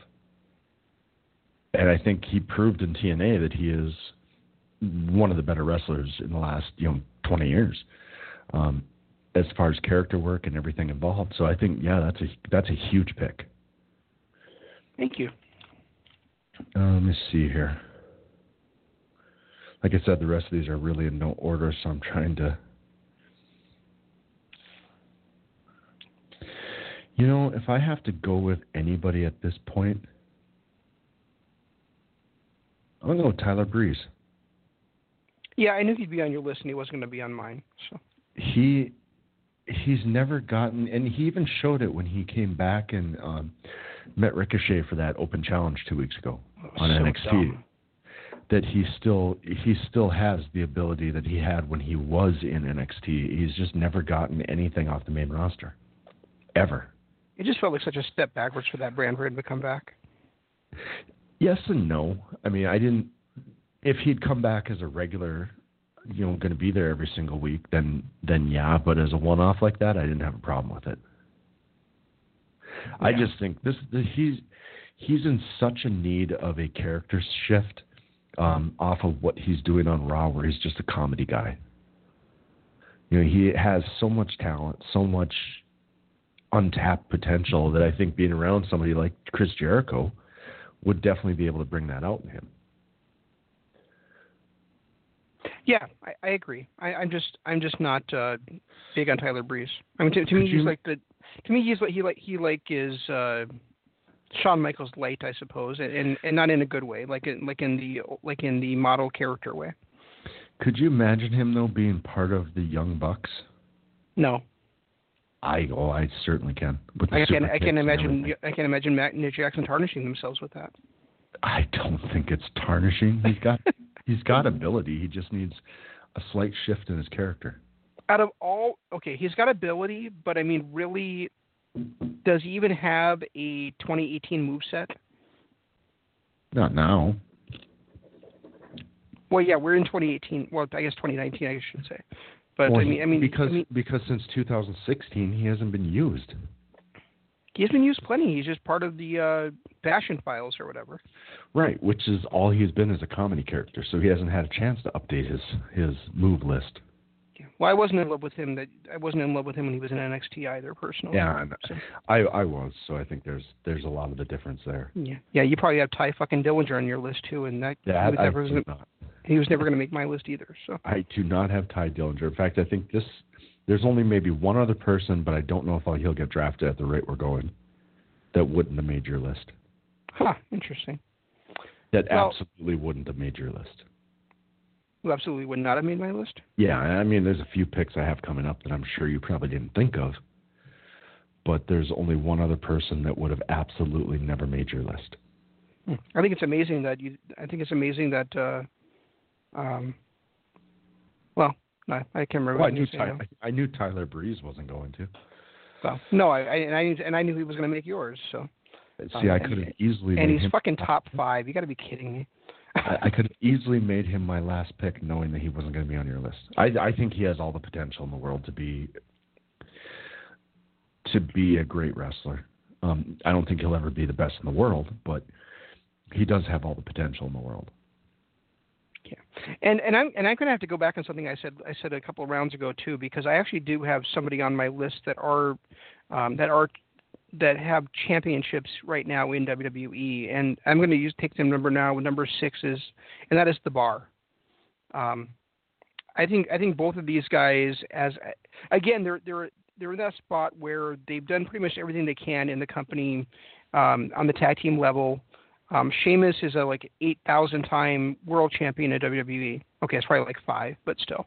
Um, you know, they both held, held all the mid card titles. Um, to me, they they pretty much done everything that they can, both as a team and and as individuals. So I don't think they're ever going to let um, uh, Cesaro's you know grab that brass ring, as Vince famously said, um, and get to the top of, of the singles ranks. So I mean, and I think those guys coming in, facing off against the Revival, facing off against the Young Bucks, against the Lucha Brothers, um, against SCU, um, is just going to be amazing. And I and I just that that to me is. Um, they they easily could have been my number two pick, but I'm I'm picking them down here because I just think that they're, um, and and I think that even if they were to separate and be singles acts, again, um, great new blood added to AEW. Yeah, and um, like you, the only thing that uh, the only thing that uh, Cesaro still has to accomplish is being the heavyweight champion. But he'll never get that opportunity as long as Vince is still in charge. Right. Um, and Vince, for some reason, is immortal. Um, he seems like he's never going to die. And uh, so I think by the time that uh, he's no longer in charge, Cesaro is going to be long past his prime. But there was a time when Cesaro was the, probably the best technical wrestler in the company. Absolutely.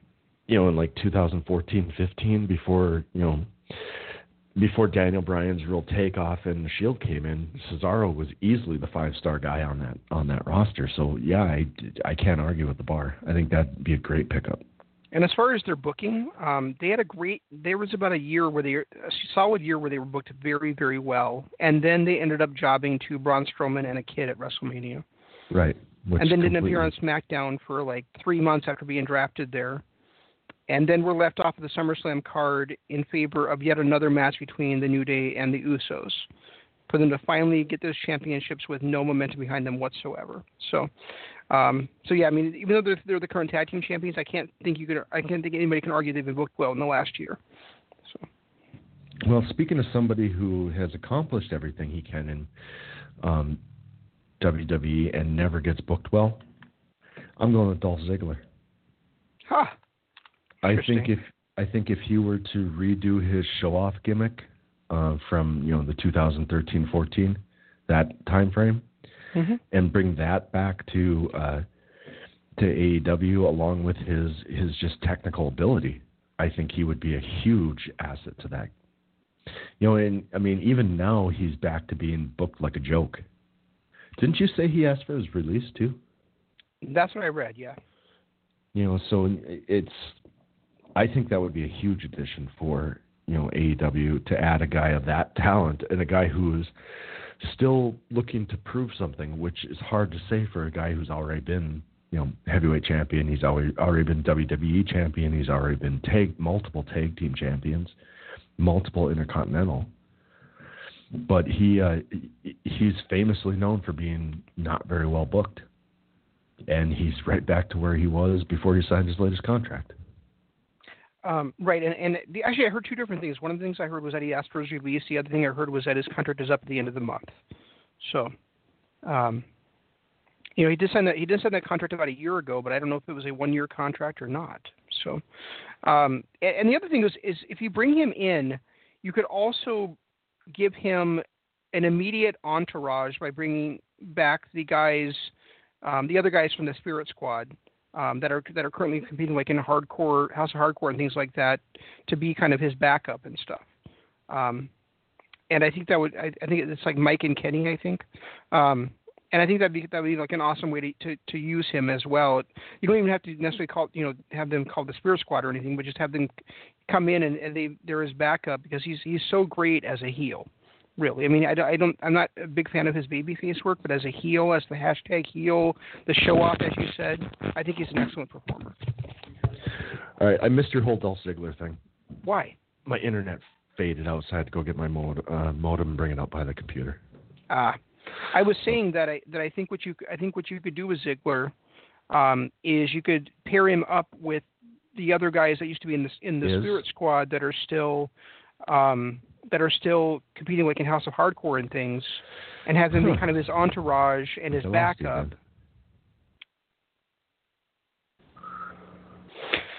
So anyway, my my idea was basically, uh, you know, do, do you have we have these guys as uh, his entourage? You know, he's it's it's not really really the Spirit Squad, but they're out there helping him out, helping him win matches, getting over that hashtag heel character, that show off character. Um, you know, because he's always he's showing off, but he still can't win matches on his own. He's got to have his buddies um, participate and, and join in with him and help him through his matches. Um, I think we'll take a quick commercial break while I try to get Jeff added back onto the call.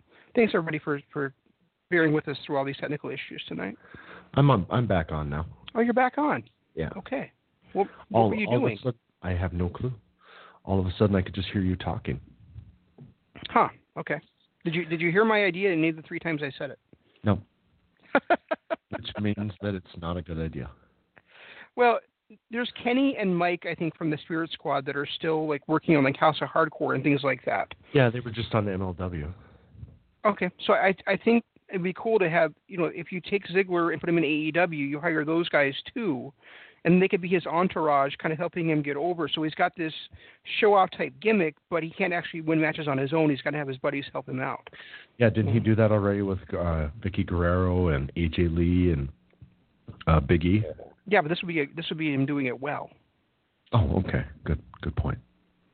and and booked well doing it. You know, so anyway, so that was your what? Let me see. Let me look at my list here. So. Um, that was your sixth pick, so we're we're at number seven for each of us. So, huh, maybe I will get to ten. Um, which direction do I want to go with this one?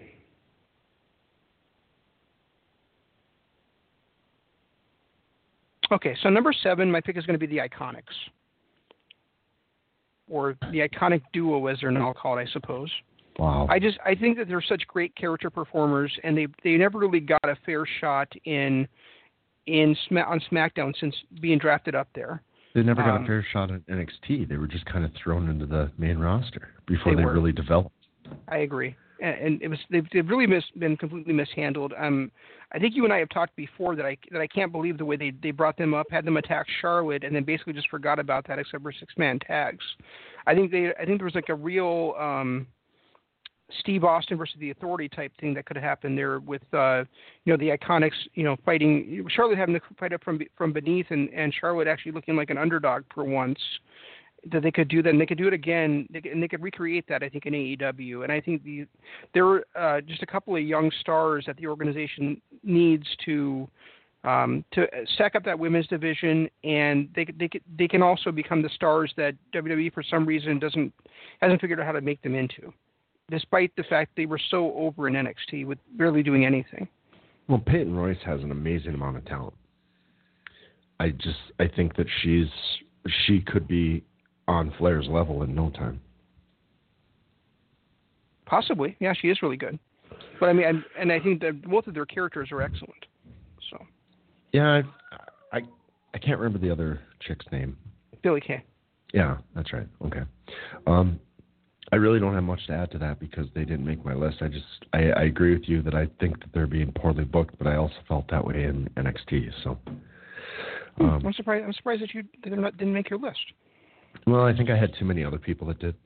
Okay. I mean, I got up to 24 Gotcha. people on my board here. So, um, Yeah, and, and and you know, to be clear with Dolph Ziggler, the reason he didn't make my list because he didn't is simply because I, I'm not sure how much rehabilitation you can really do with with him at this point.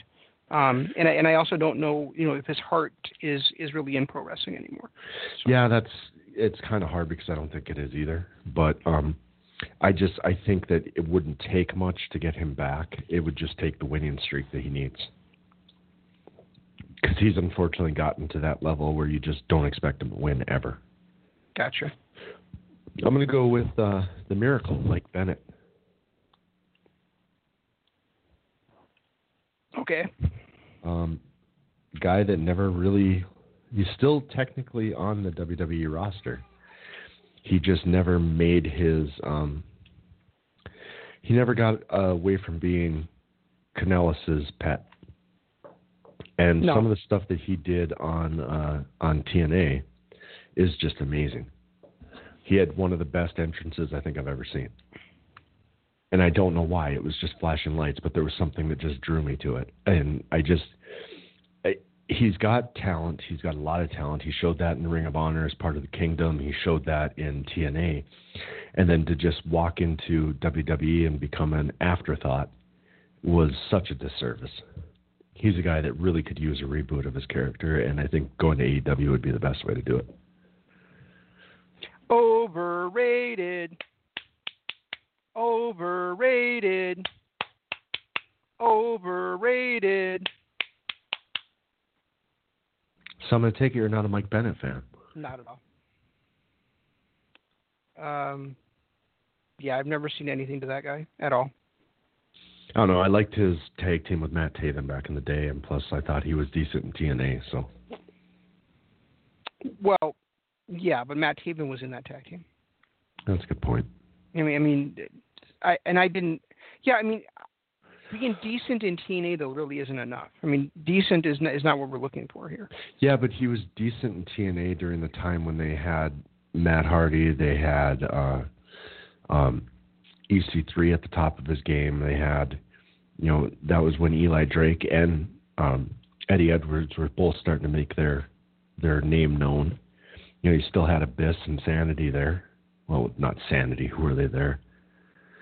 Um, Matt Hart, Matt Bennett and Moose had a match, and Moose had twice the personality that, Matt, that Mike Bennett had. So, I mean, Okay, that's difficult. Can I rethink my pick? I never saw that match. If I had, he wouldn't have made it. Um, I'm kind of I'm kind of dwindling down my choices here. I'm just looking here. Who I want to pick next?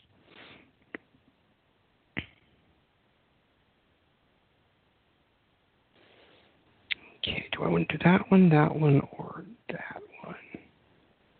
Okay, so I'm going to go Tony Nese. I think Tony Nese is spectacularly talented. Um, I think he can do pretty much anything in the ring. I think he's got a great character, a great personality, and he's and while I don't watch 205 live, I know he's not really been in, in the mix much there. Um, so that's who I that's someone that I really want on my pro wrestling roster as a future star, and a guy that is easy to push and can pretty much do you know like like I said pretty much anything in the ring. I, I think he's a, he's a must have for a a young starting out promotion, and I and I don't think there's anybody in the world that he cannot have a good match against. I know nothing about him. Okay. So much like you're Mike Bennett, I have nothing to say. All right, I had plenty to say about Mike Bennett. I know. I just chose to. I chose to ignore everything you said. So, Except for wanting to change your pick after I said what I said. well, yeah, because if you have as much personality as Moose, then there's something majorly wrong with you. Right. All right. Well, since no one, none of us have taken him yet, and I know he was high on your list at one point, Sami Zayn. I think we've kind of already covered it with Kevin Owens, guy that just never got the um, the push he deserved. He proved that uh, once he turned heel, he can be one of the top heels in the game. I, I, there's nothing I think Sami Sami Zayn can't do, and I would love to see both him and Kevin Owens as their these best friends like they are in WWE. Yeah, he's tough because I don't know what you I don't know what you do with him. Um, I, I think that he's good, but he's also bland sometimes. Um, I think that you know he he made his name on the Indies under a mask, and I don't know if you put him back under a mask if you t- if you take him. Um, I I don't know that I can really. Uh, I don't know. I, there's just there's a lot I like about him, and there's but there's other stuff that just kind of. He he was on my list. I just you know he he wasn't probably as high as you thought he was, but he was definitely on my list. It just I just wasn't really to the point where I don't know. He, he's kind of a of a coin flip guy for me, honestly. Yeah, it makes sense because he I, was. I, I think he can have great matches, but I think he, I also think he can be very. I think also think that he can um, mail it in and have a Sami Zayn type Sami Zayn performance where you kind of get tricked into thinking it was a great match, but really it was just good. You know? Yeah, I guess I can see that because Sami does have that ability because he does really do the same five or six moves in every match, which you know that's the WWE way. But it'd be nice to see him mix things up. I just I look at some of the matches he had though. His series against Kevin Owens was amazing. His uh, match against uh, Shinsuke when Shinsuke debu- debuted was amazing. Uh, his match against Cesaro was amazing. Uh, he just he's had such strong performances, and he's just been kind of an afterthought on the main roster uh, from the moment he arrived, and then Let's Yeah. let's not let's not forget also the incredible four way dance between him, Kevin Owens, The Miz, and Cesaro for the Intercontinental Championship. yeah, it was a good match, Yeah, spectacular match. and he's kind of stole the show in that too. So,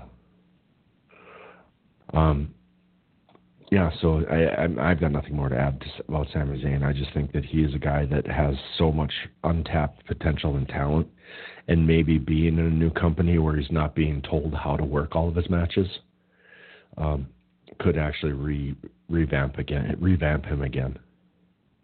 Yeah, and and honestly, I loved the uh, El Generico character, and I couldn't believe WWE took that off. And I think I think you and I might have talked about that before, but but I mean, to, to me, El Generico was a perfect WWE type gimmick, and they took it off of him. Right.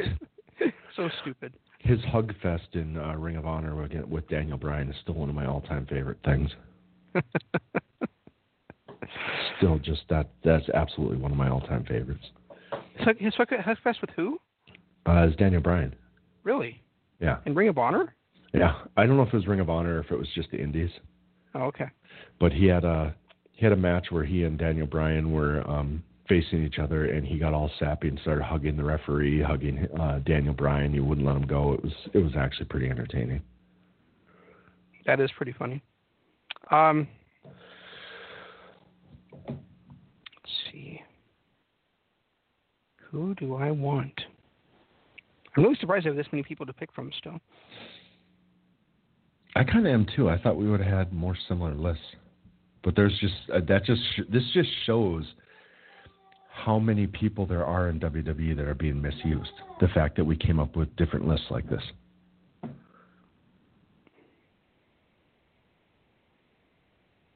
All right, so if I don't if I don't take one of those two, then one of those two is going to get left off. Am I okay with that? Yes, I am okay with that.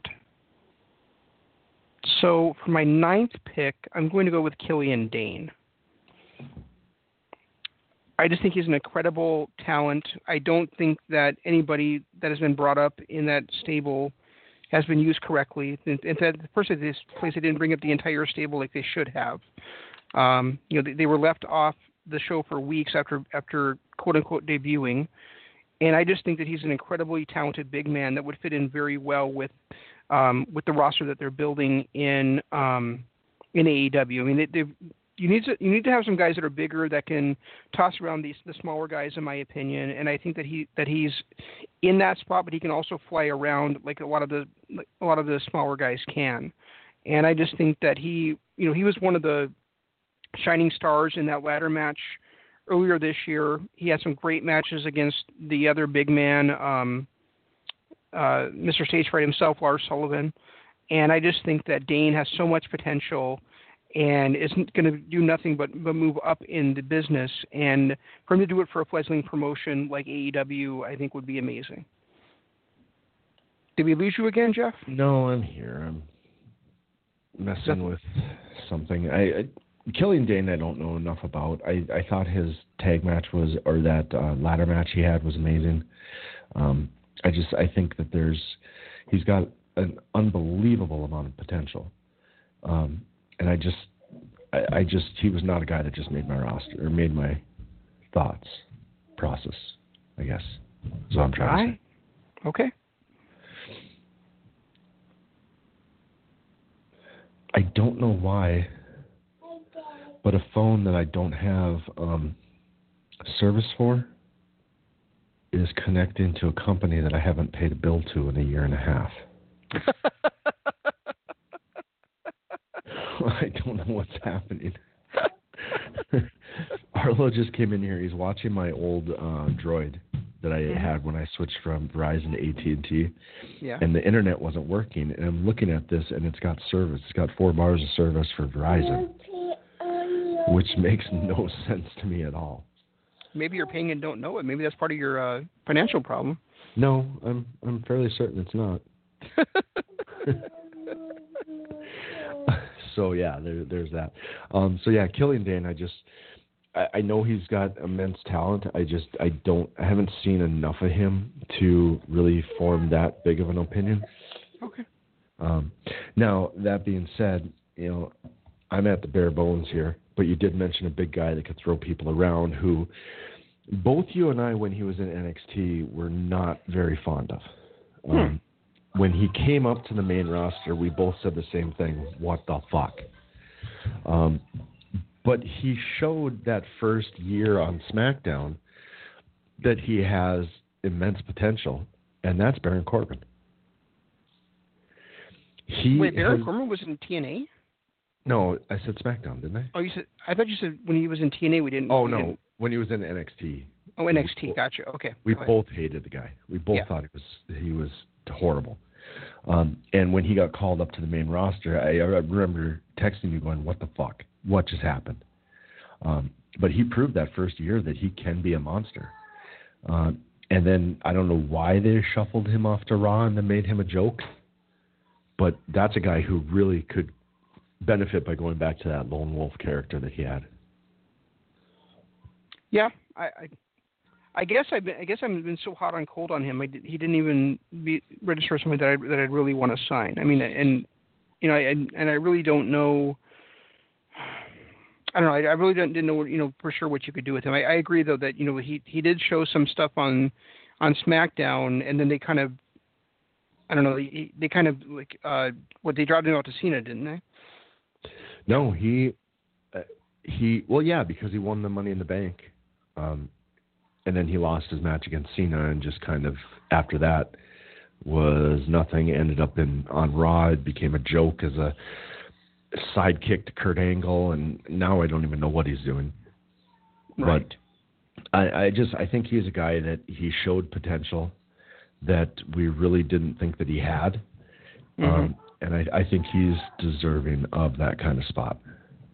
Yeah. Yeah, I, I, I can see where you're coming from on that. Hold on. Um, I just Um, I just wasn't sure.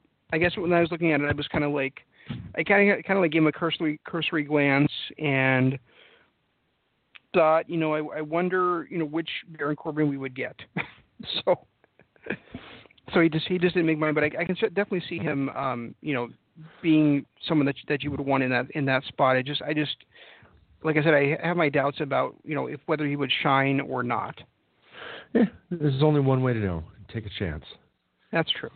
I mean, who was the guy? There were so many guys for TNA that when they went over there, we thought they were, that was joke signing, and they ended up becoming some of the best I think I've seen in a while. A, a perfect example is Matt Morgan. A similar type of of thing where he showed up hot, became a joke, and then went to another company and became one of the best. You know, one of the That's a- best. Yeah, it's a fair point. You know, so I, I think he does have the potential. I just, I would like to see it tapped. I, I don't think. I think once they soured on him with the whole Money in the Bank thing, he just kind of went away, and there was no coming back. Yeah, that that was really a, a bad a bad way to use him, or even mm-hmm. and even to use their their own gimmick. Really, Right. I mean, there was there was no reason for him to be one of the guys that that you know that not only uh, didn't you know didn't win, but but got. I mean, he gets interrupted by Cena when he's cashing in. That's that's really ridiculous. Right. So, um, yeah, the the good guy hero John Cena does something bullshit like that. It was almost as bad as the Damien Sandow cash in. Yeah, that was completely horrible. Completely. You know, I mean, people there, and and you you had these WWE apologists defending it online, and it's like, no, there is no defending that at all. So, we um, have one more pick each, and I still have twelve people on my big board. that's incredible. That that just shows how badly used wrestlers are in WWE. You know, They've got yeah. too much talent on their damn roster. Yeah, we'll have to go can't- through the ones that you still have left because I'm cause I'm amazed that you have that many people still left. And, and see, but of course you you picked uh, three, four. Actually, you you have five choices that weren't even on my list. So I guess that makes Yeah, sense. Six. Out of You out six, of yours, six out of your eight were not even on my list. So you only had three on yours that were on mine. yeah, that's crazy. Um, my my ninth or my I guess my tenth pick. Just make sure I'm not skipping anybody here.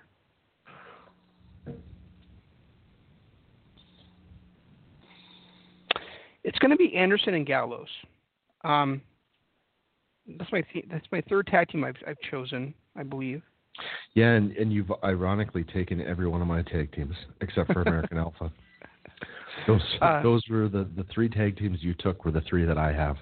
Yeah, I mean, I just I just think the club has been used so poorly in WWE, and uh, and I think that they they're going to have you know great they'd have great matches against um, again everybody everybody that we've mentioned before they these guys have great tag team matches against. I think they've got great characters, and um, and I just and I just really want to see, um, especially you know Gallows get a better shot. I mean, I mean uh,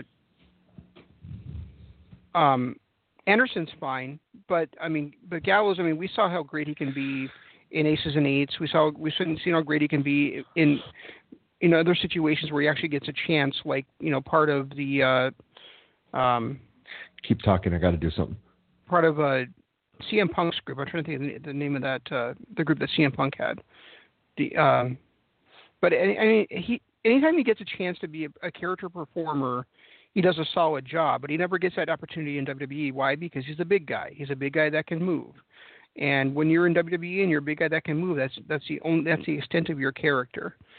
And I just think he deserves so much more than that. And I and I do think that. Uh, that you know Anderson helps helps him out there too. But I mean, to me, the big the big thing here is getting Gallows to a point where he can be the star that he that he deserves to be. Kind of like Brodie Lee. You know, Brodie Lee. I talked about how how good he really is, but he never gets that chance to really show that in WWE. Not at least not in a in a single singles role or in a non super gimmicky role. So I think you know this is a spot where we can um, let Gallows show what he can what he can really do. And and if you were a fan of his um, run in TNA, then you already know how great he can really be once he gets that opportunity. And and that's why I would I would put him in that particular spot. And uh, and put this t- tag team there because you know one before he breaks out as a single star. Again, you've got great matches against the Young Bucks. You have great matches against the Revival, um, against the Bar, against Lucha Brothers, you know, whoever else they, they decide to put together there. But that so so that's my that's my list. You know, I'm not sure if Jeff's ready yet or not, but uh you know, just Everything he's you just said, everything you just said about the club, I agree Yeah. with. Yeah. Okay. e- even though I heard none of it. Um, All right, for my last pick, I've got three people here. So, um, God, which way to go? Sasha Banks. I I know she's wrestling for a title, but ever since she came up and lost her boss character, she's not been the same. She got into an on again, off again feud with Bayley that now they're just best friends again. Um, she's never really been taken seriously as a top contender. She put on some amazing matches against Charlotte. In fact, main evented one of the pay per views, Hell in a Cell. But has never gotten over that hump where they put the belt on her. They've never, she never comes out of any feud looking strong. Um, I just think she's been totally underused ever since she's made it to the main roster. Yeah, you're absolutely right about that. Um, I'm not sure why she didn't make my list. I, I think maybe it's because I, I just I don't. Yeah, they really did ruin that feud with her and Bayley, didn't they? Yeah. See, and the funny thing is, I had Bayley on my list, but I didn't have her on my list. See, and I had Bayley on my list originally. Another one I had on my list was Nia Jax, or Nia Jax. Um, she got booked to a title, but then you know kind of went away. I, I think her feud with Alexa Bliss was amazing. Her feud with uh, um, Sasha was amazing. I just don't think that she's got the potential. The same thing with Bayley. I thought Bayley has been so misused, but you know, I actually had three women on my list. Um, Sharp. well, I I I, I I drafted three. I drafted three women to mine. Did you? Yeah. Um, Oh, the Iconics. Yeah, Yeah. the Iconics. I also had Alexa Bliss on my list um, because again, she's won every championship she can in WWE, um, and and you know she's she's so young, but at the same time it feels like, and of course right now she's injured, and, and there's rumors that she won't be able to perform to wrestle again either. But I mean, she's so young, and it seems like WWE always uses her as kind of the fallback as a transitional champion, which really could be a face of either one of those divisions. and she um, was a SmackDown forever. Right, but again, in the spot where they she was trading the title back and forth, she never really had a solid reign or a solid, um, yeah, a, a solid reign with that championship. And then she was kind of just shown the door for fucking glowy pants, you know. So Glowy pants. yeah, Sadness. you don't know her All right. name? What's that? You don't know her name? Yeah, I, I don't. I can't think of it. So Naomi. yeah, The Um, Uso. What's that? She's an annoy. Yeah, she's annoying. Um, see, other people on my list that I that I didn't get to were uh, Sonya Sonya Deville. Um, I mentioned Bayley already, and Kenta. Is he still under contract? He is. He's he's part of uh, 205 Live. Oh, I see. I didn't realize that. I didn't. I I haven't watched 205 Live ever, so I guess I didn't realize that he was still under contract even.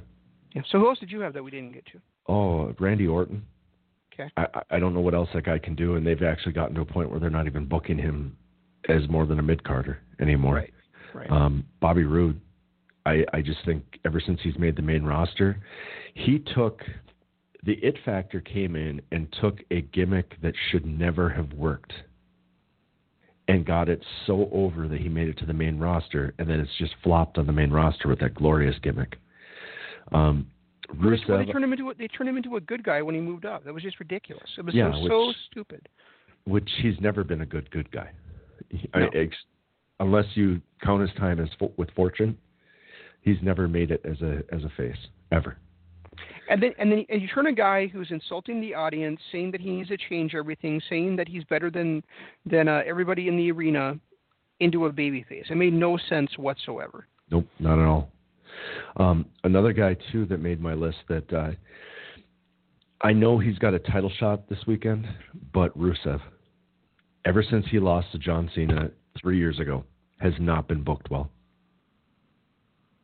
I mean, yeah, I, you, I I thought about that, but at the same time, I I know I looked at the fact that they've gotten him, you know, away from, um, I can't think of his name now again.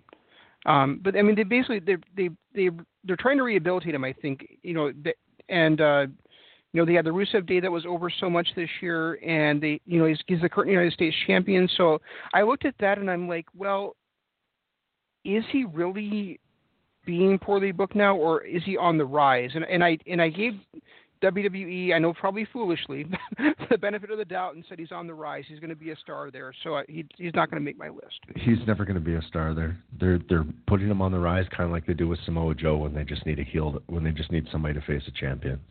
They're just warming him up. Pretty much. They're never yeah. gonna they're never gonna actually put him on broil. No, and it's the same Okay. thing. Same thing they're doing to Samoa Joe. The same thing they've done to so many other people throughout the years. Just they they make them hot just for a little while so they can challenge for the belt, and then they get back to mid card status. Yeah, Um, and you could and you could be right, but I I uh, like I said I give them the benefit of the doubt. The only other kind of big name, well, actually, there's two more decent names that are on here. Um, EC3. We haven't seen enough of him. He hasn't made it to Raw really, other than that one brief appearance. So it's hard to say how he's going to be booked. But I don't believe he was booked right in NXT. So I think when you combine the fact that he was never booked to his full potential in NXT and they pull him up to the main roster, um, and now where's he going to go? He's going to be lost in, lost in the shuffle. He's going to be on Raw. Are they really going to book him to go over Ambrose or Rollins or Braun Strowman? You know, it, it's just I just can't see him being booked properly. And right, and and, and and speaking of the way he was booked in NXT, do they even know what they want him to be? no, I mean, I mean he's a, he's an arrogant jerk who they basically booked as a babyface. exactly. I mean, it's, it's basically it's basically it's basically the same thing they did with Roode. Well, they did it with um, in uh, TNA with his heel turn with Matt uh, with Matt Hardy. I know, and He- I and I did not like him as a babyface there either. He was terrible. He was Yeah. terrible as a baby. He was great as the snobby, self-entitled, you know, cousin of uh, Dixie Carter, but Nephew, as a nephew. Okay. Yeah, But close he enough. just he's not I'm just good. being He- pedantic. he was never good as a face, never once. And they kept him as a face in NXT. You know they're going to push him that way in WWE. On the main roster, I just, just poorly underused. Um, Yeah, and, Another- and, and and really, I mean, if you think about it, a bit a, a rich guy who's built like a brick shit house, looks like he could kick your ass, has the arrogance to to to tell you that to his face, to your face, and then uh, pay for your hotel, pay for your hospital room just because he can. Right. That's not somebody that you really want to cheer. you know who I think he would be a great match with in AEW too? Who's Is that? M- MJF. Yeah, They have such similar characters that I think they would just they would work great as a snobby duo. Yeah. I, I can see that. I, I just think that you know EC3. I, I don't know. He, he really wouldn't. I would I would also see him looking down on MJF though because MJF is not you know the doesn't have the body that he does. Or the top one percent. I mean MJF's only like the top five percent. Right. And and I want to say this one more time because I, I don't know that I think I've said it enough. The top the one percenter is a stupid name for his finishing move. It's the TK3. Just call Right. it that. right. I thought that too. Um, all right. Now, there's only one other fairly big name on my list that uh, I and I went back and forth about this one because he has been booked fairly good. He's come an amazing way, long way since his NXT days. Um, but I just don't think that he's the kind of guy that's ever truly going to get that heavyweight run like he deserves. That's Elias. Ah. Okay. I mean, anybody that Honestly, he didn't make moves because I'm not because I'm not I have no idea what they're doing with him in w, on, in, on Raw right now. Exactly, and that's the whole reason he made my list is because he's had his runs where he's had some, um, you know, great spots, but he works a crowd better than anybody on the roster. He had an actual really good showing against Braun Strowman. You know, it, it, where um, Kevin Owens was embarrassed by Braun Strowman, I felt like Elias actually stood up to him. So I, it, he's just a guy that just I don't see them ever pulling the trigger on him and making him the champ. The rest yeah, of these, I mean, I mean, it, it it seemed like when I was watching that he barely even wrestled whatsoever. So, right? so that's the other thing is I is I is I have very rarely actually seen him in a regular in like a one-on-one match against somebody with any ability. So I really don't even know what he can do in the ring. He improved quite a bit um, after he made the main roster. When he was in NXT, it was just embarrassing. Uh, he was another one of those guys. When he made the main roster, I just kind of went, "What?" Right. Well, Alexa, and you know the other one, Alexa Bliss, was like that too. I just was shocked when she made the main roster, and she turned out to be just amazing. Um, the last ones here are these are guys that I think never really got their true run that they deserved and kind of get overlooked now. Um, but I think they deserve a refresh. Uh, the Colóns, Primo and Epico. I think they're a very talented tag team. They've just been put in a bland situation as uh, brothers to uh, what's his name? Carlito. Yeah, and I just And, and see, and see, to me, every time they've come up and they've they've been refreshed, they they were bland the very next match. So I mean, I exactly. And, and that's I just and that's why I didn't choose them because I just I just think that that's them. I don't think it's necessarily the booking of them. and it's hard for me to. I've seen them put on decent matches when they were champs, um, but ever since then, ever since they Again, not looking for decent. yeah, good point. Um, but somebody that could go to a new promotion and maybe bring some bring something to it. We're on Um, these stick stickers too, Danny. these other three here, you're probably going to go what? You're just not even going to speak to me after these last three. Um, I think Zack Ryder. He hasn't been on Raw for over a year, and he definitely is a guy that can get fan support. Uh, Curtis Axel, even though he's personality bland as hell, I just think he's an in, amazing in-ring worker that's never been used right. And then Kurt Hawkins. Um, Zack Ryder what should have been a, a bigger star than he was in WWE. Mhm. Um, and I, you know, I just, I just don't know if if he's if his if that window is gone now for him in in all of professional wrestling. Um, Kurt Hawkins left WWE and had a chance to make a name for himself on the indie circuit, and the next thing you knew, he was back right back with WWE. So I, I kind of feel like you know he had the chance to do that, and he chose not to. Well, he's, Um, he's been Kassius Ohno'd. I mean, he left WWE under bad circumstances as a jobber and came back as an even worse jobber. That's a good point. And who was the other one you said? Uh, Curtis Axel. Axel, I like a lot. Um, I'm actually been a big fan of Curtis Axel for a long time. I just think he's they've never really stumbled, um, you know, upon the um, the right character or gimmick for him. Um, I, I do think he's a he's a tremendous in ring perf- performer. Um, I do think that he's got some some chops. Um, I just don't know exactly what you do with him. Well, it looked like they had they figured out what they were doing with him with his whole Axel Mania gimmick. Yeah, that was fun. And even even when he was part of Social Outcast, it seemed like they had some direction direction for him, but then it all fell apart. Yeah. I, mean, I so I, I I'm not sure how well he would do in a serious role, but I but I do think that um, you know, as as a as a strong character performer, he can do the job, and I think he's very good as an in-ring pr- wrestler as well. So I mean, I, he, he's not that he would be a bad pick for anybody's roster. I just don't know that he'd be a great pick for anybody's. And that's that's kind of that's kind of one of those guys like a lot like um, Tyler Breeze for me, where it's I want to see what they can do outside of where they're at. Mm-hmm. You know, where they've got where they're being held back as much as they are. I'd like to see them go in a place that legitimately gives them a chance to shine. Yeah, that's, that's a fair point. Um, so I'm just going to run down the rosters. So for Jeff's roster, he has Bray Wyatt, Kevin Owens, Samoa Joe, American Alpha, Tyler Breeze, Dolph Ziggler, Mike Bennett, Sami Zayn, Baron Corbin, and Sasha Banks.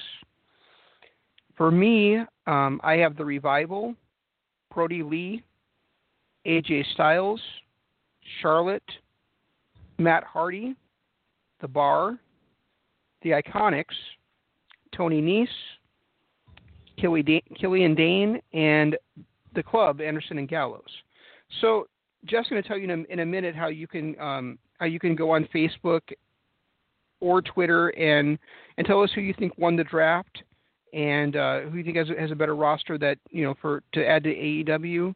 Um, also, Jeff has a has a special um, site he wants you to, to, to take a look at um, about a few about some wrestlers who were in a, in a car accident and badly injured. So I'll go ahead and let you take over with that, Jeff. Can you actually run that down? My kid just ran off with my phone, and all the information was on my phone. Yeah, let me find it here. I've got it. I, we have the, I have the links on both my Twitter. You've got the links on your Twitter, and while you're doing that, I'll give the the breakdown. Just follow us on Twitter at uh, at Regi Co-op at Zanman LOP. Um, you can also hashtag Kingdom of Honor um, to get to ask us any questions you want. Another good way to get to us is on Facebook and um, just search Kingdom of Honor. Profile pictures a skull with a crown and a um, wrestling ring in the background. Both of those places have the um, link to this um, to GoFundMe site that was set up for these guys that got into a, just a horrific accident. Yeah, they're called the Buffalo Brothers. So if you just go to GoFundMe and search for Buffalo Brothers car accident recovery, you should you should find it. Um, I, I, last when I checked it last week, they were they hit like thirty five thousand out of the fifty thousand they're trying to fund. Um, so I'm just going to check here and see. There are Oh, I'm sorry, they're, they're thirty one thousand sixty out of out of fifty thousand. and there are some big names that have um, you know donated as well too. So Right. um, people like Jericho and I can't remember the other guys. Again, all on my phone that is now playing Teletubbies or something. Teletubbies. I don't know what it is, but it's annoying. Um, yeah, I mean, I mean, and you know, we're not. We know that you guys aren't there, aren't rich, but you know, anything that you can, can you can afford to contribute would would go to helping these guys out quite a bit. And you know, they did have some serious um, damage from from this accident. You know, so it's this can help with with uh, with surgery. It's going to help with paying their bills. It's going to help with keeping their families, um, you know, clothed and sheltered and and with heat and you know especially you know this time of year in Canada of course is um, you know you really need all the heat you can get um, you know it, we're, we live about 100 miles away from the Canadian border and and uh, you know Jeff and I have been experiencing like minus 25 degrees and then min- like minus 40 with wind chill the last few days so um, you know anything you can do to help these guys out would be greatly appreciated And even if you can't contribute anything, share it with all of your friends. Um, it, that helps too. There you go. Um, and I think I'll I'll take I'll send Jeff a snapshot of our uh, of our roster picks here, and he can he can he can do a poll on our on our website and or maybe even on Twitter if he wants to, and, and you guys can just choose um, how badly I beat him. that's that's terrible. It's terrible, man. Next week we're going to talk about um, NXT Takeover Phoenix. I think it's coming up, um, and uh, maybe a little bit of the, about the Royal Rumble. And uh, the week after that, um, is the week after that already? The uh, no, it's not. So I'm I'm not sure the week after that. Oh yeah, the week after that we'll, we're going to have some uh, of the uh, New Beginning the USA shows to talk about. Oh yeah. Right. Yeah. Yeah, we got we got like four shows in five days, so. Still still not as bad as December. No, true. I mean, I'm, I'm sure that we'll we'll just pick what's kind of cherry pick matches we're going to see there anyway. So, Right. um, anything else before we head out? I got nothing, man. All right, thanks everybody for listening again, and uh, we will we'll catch you next time. Uh, be sure to, to tune in tomorrow to listen to the Global Revolution and One Nation Radio on Wednesday. I'm sure there'll be another bit of a, uh Royal Rumble preview with uh, Sports Entertainment is Dead. Last week he talked about how 2009 is the greatest example of the Royal Rumble of all time, which I'm, you know, I'm kind of right, right on board with him. It's either last year's or 2009, as as far as I'm concerned. Uh, although 92 is pretty strong too. Um, Thursday we will have Imp with his Perfect 10 Wrestling podcast. On Friday it will be the um, Right Side of the Pond breaking down their preview for the Royal Rumble. On Saturday, I'm not sure if there's going to be an aftershock regarding Takeover, but there definitely will be for the Royal Rumble. And like I said, next we'll be back here to talk about it with our uh, takes on um, how many uh, McGuinness's Johnny Five Star and, and uh, Ricochet pulled off in their uh, in their uh, their big match for the for the North American Heavyweight Championship, and of course, War Machine taking on um, Undisputed Era for the tag team titles, and, and the two matches that I'm looking most forward to. So, um, yeah, I I'd have to agree. I can't wait to see how many Garganos they pull. yeah, I'm gonna call them. I'm gonna call them McGuinness's from now on. I would have, but um, that's just too many syllables. I'm I'm sticking with Gargano's because seriously, unless we go with Omega's because he's the other big match performer. Well, I just think that I think just uh, you know because he said he was forced to retire and all that stuff, and and how what a great wrestler he was. I'm just going to go with McGuinness. So. You watched the special, didn't you? I did. Yeah, I haven't yet. That's all we've got. We'll try to do better next time. And until next, until then, this is Shane saying long days, pleasant nights, and Jeff saying goodbye.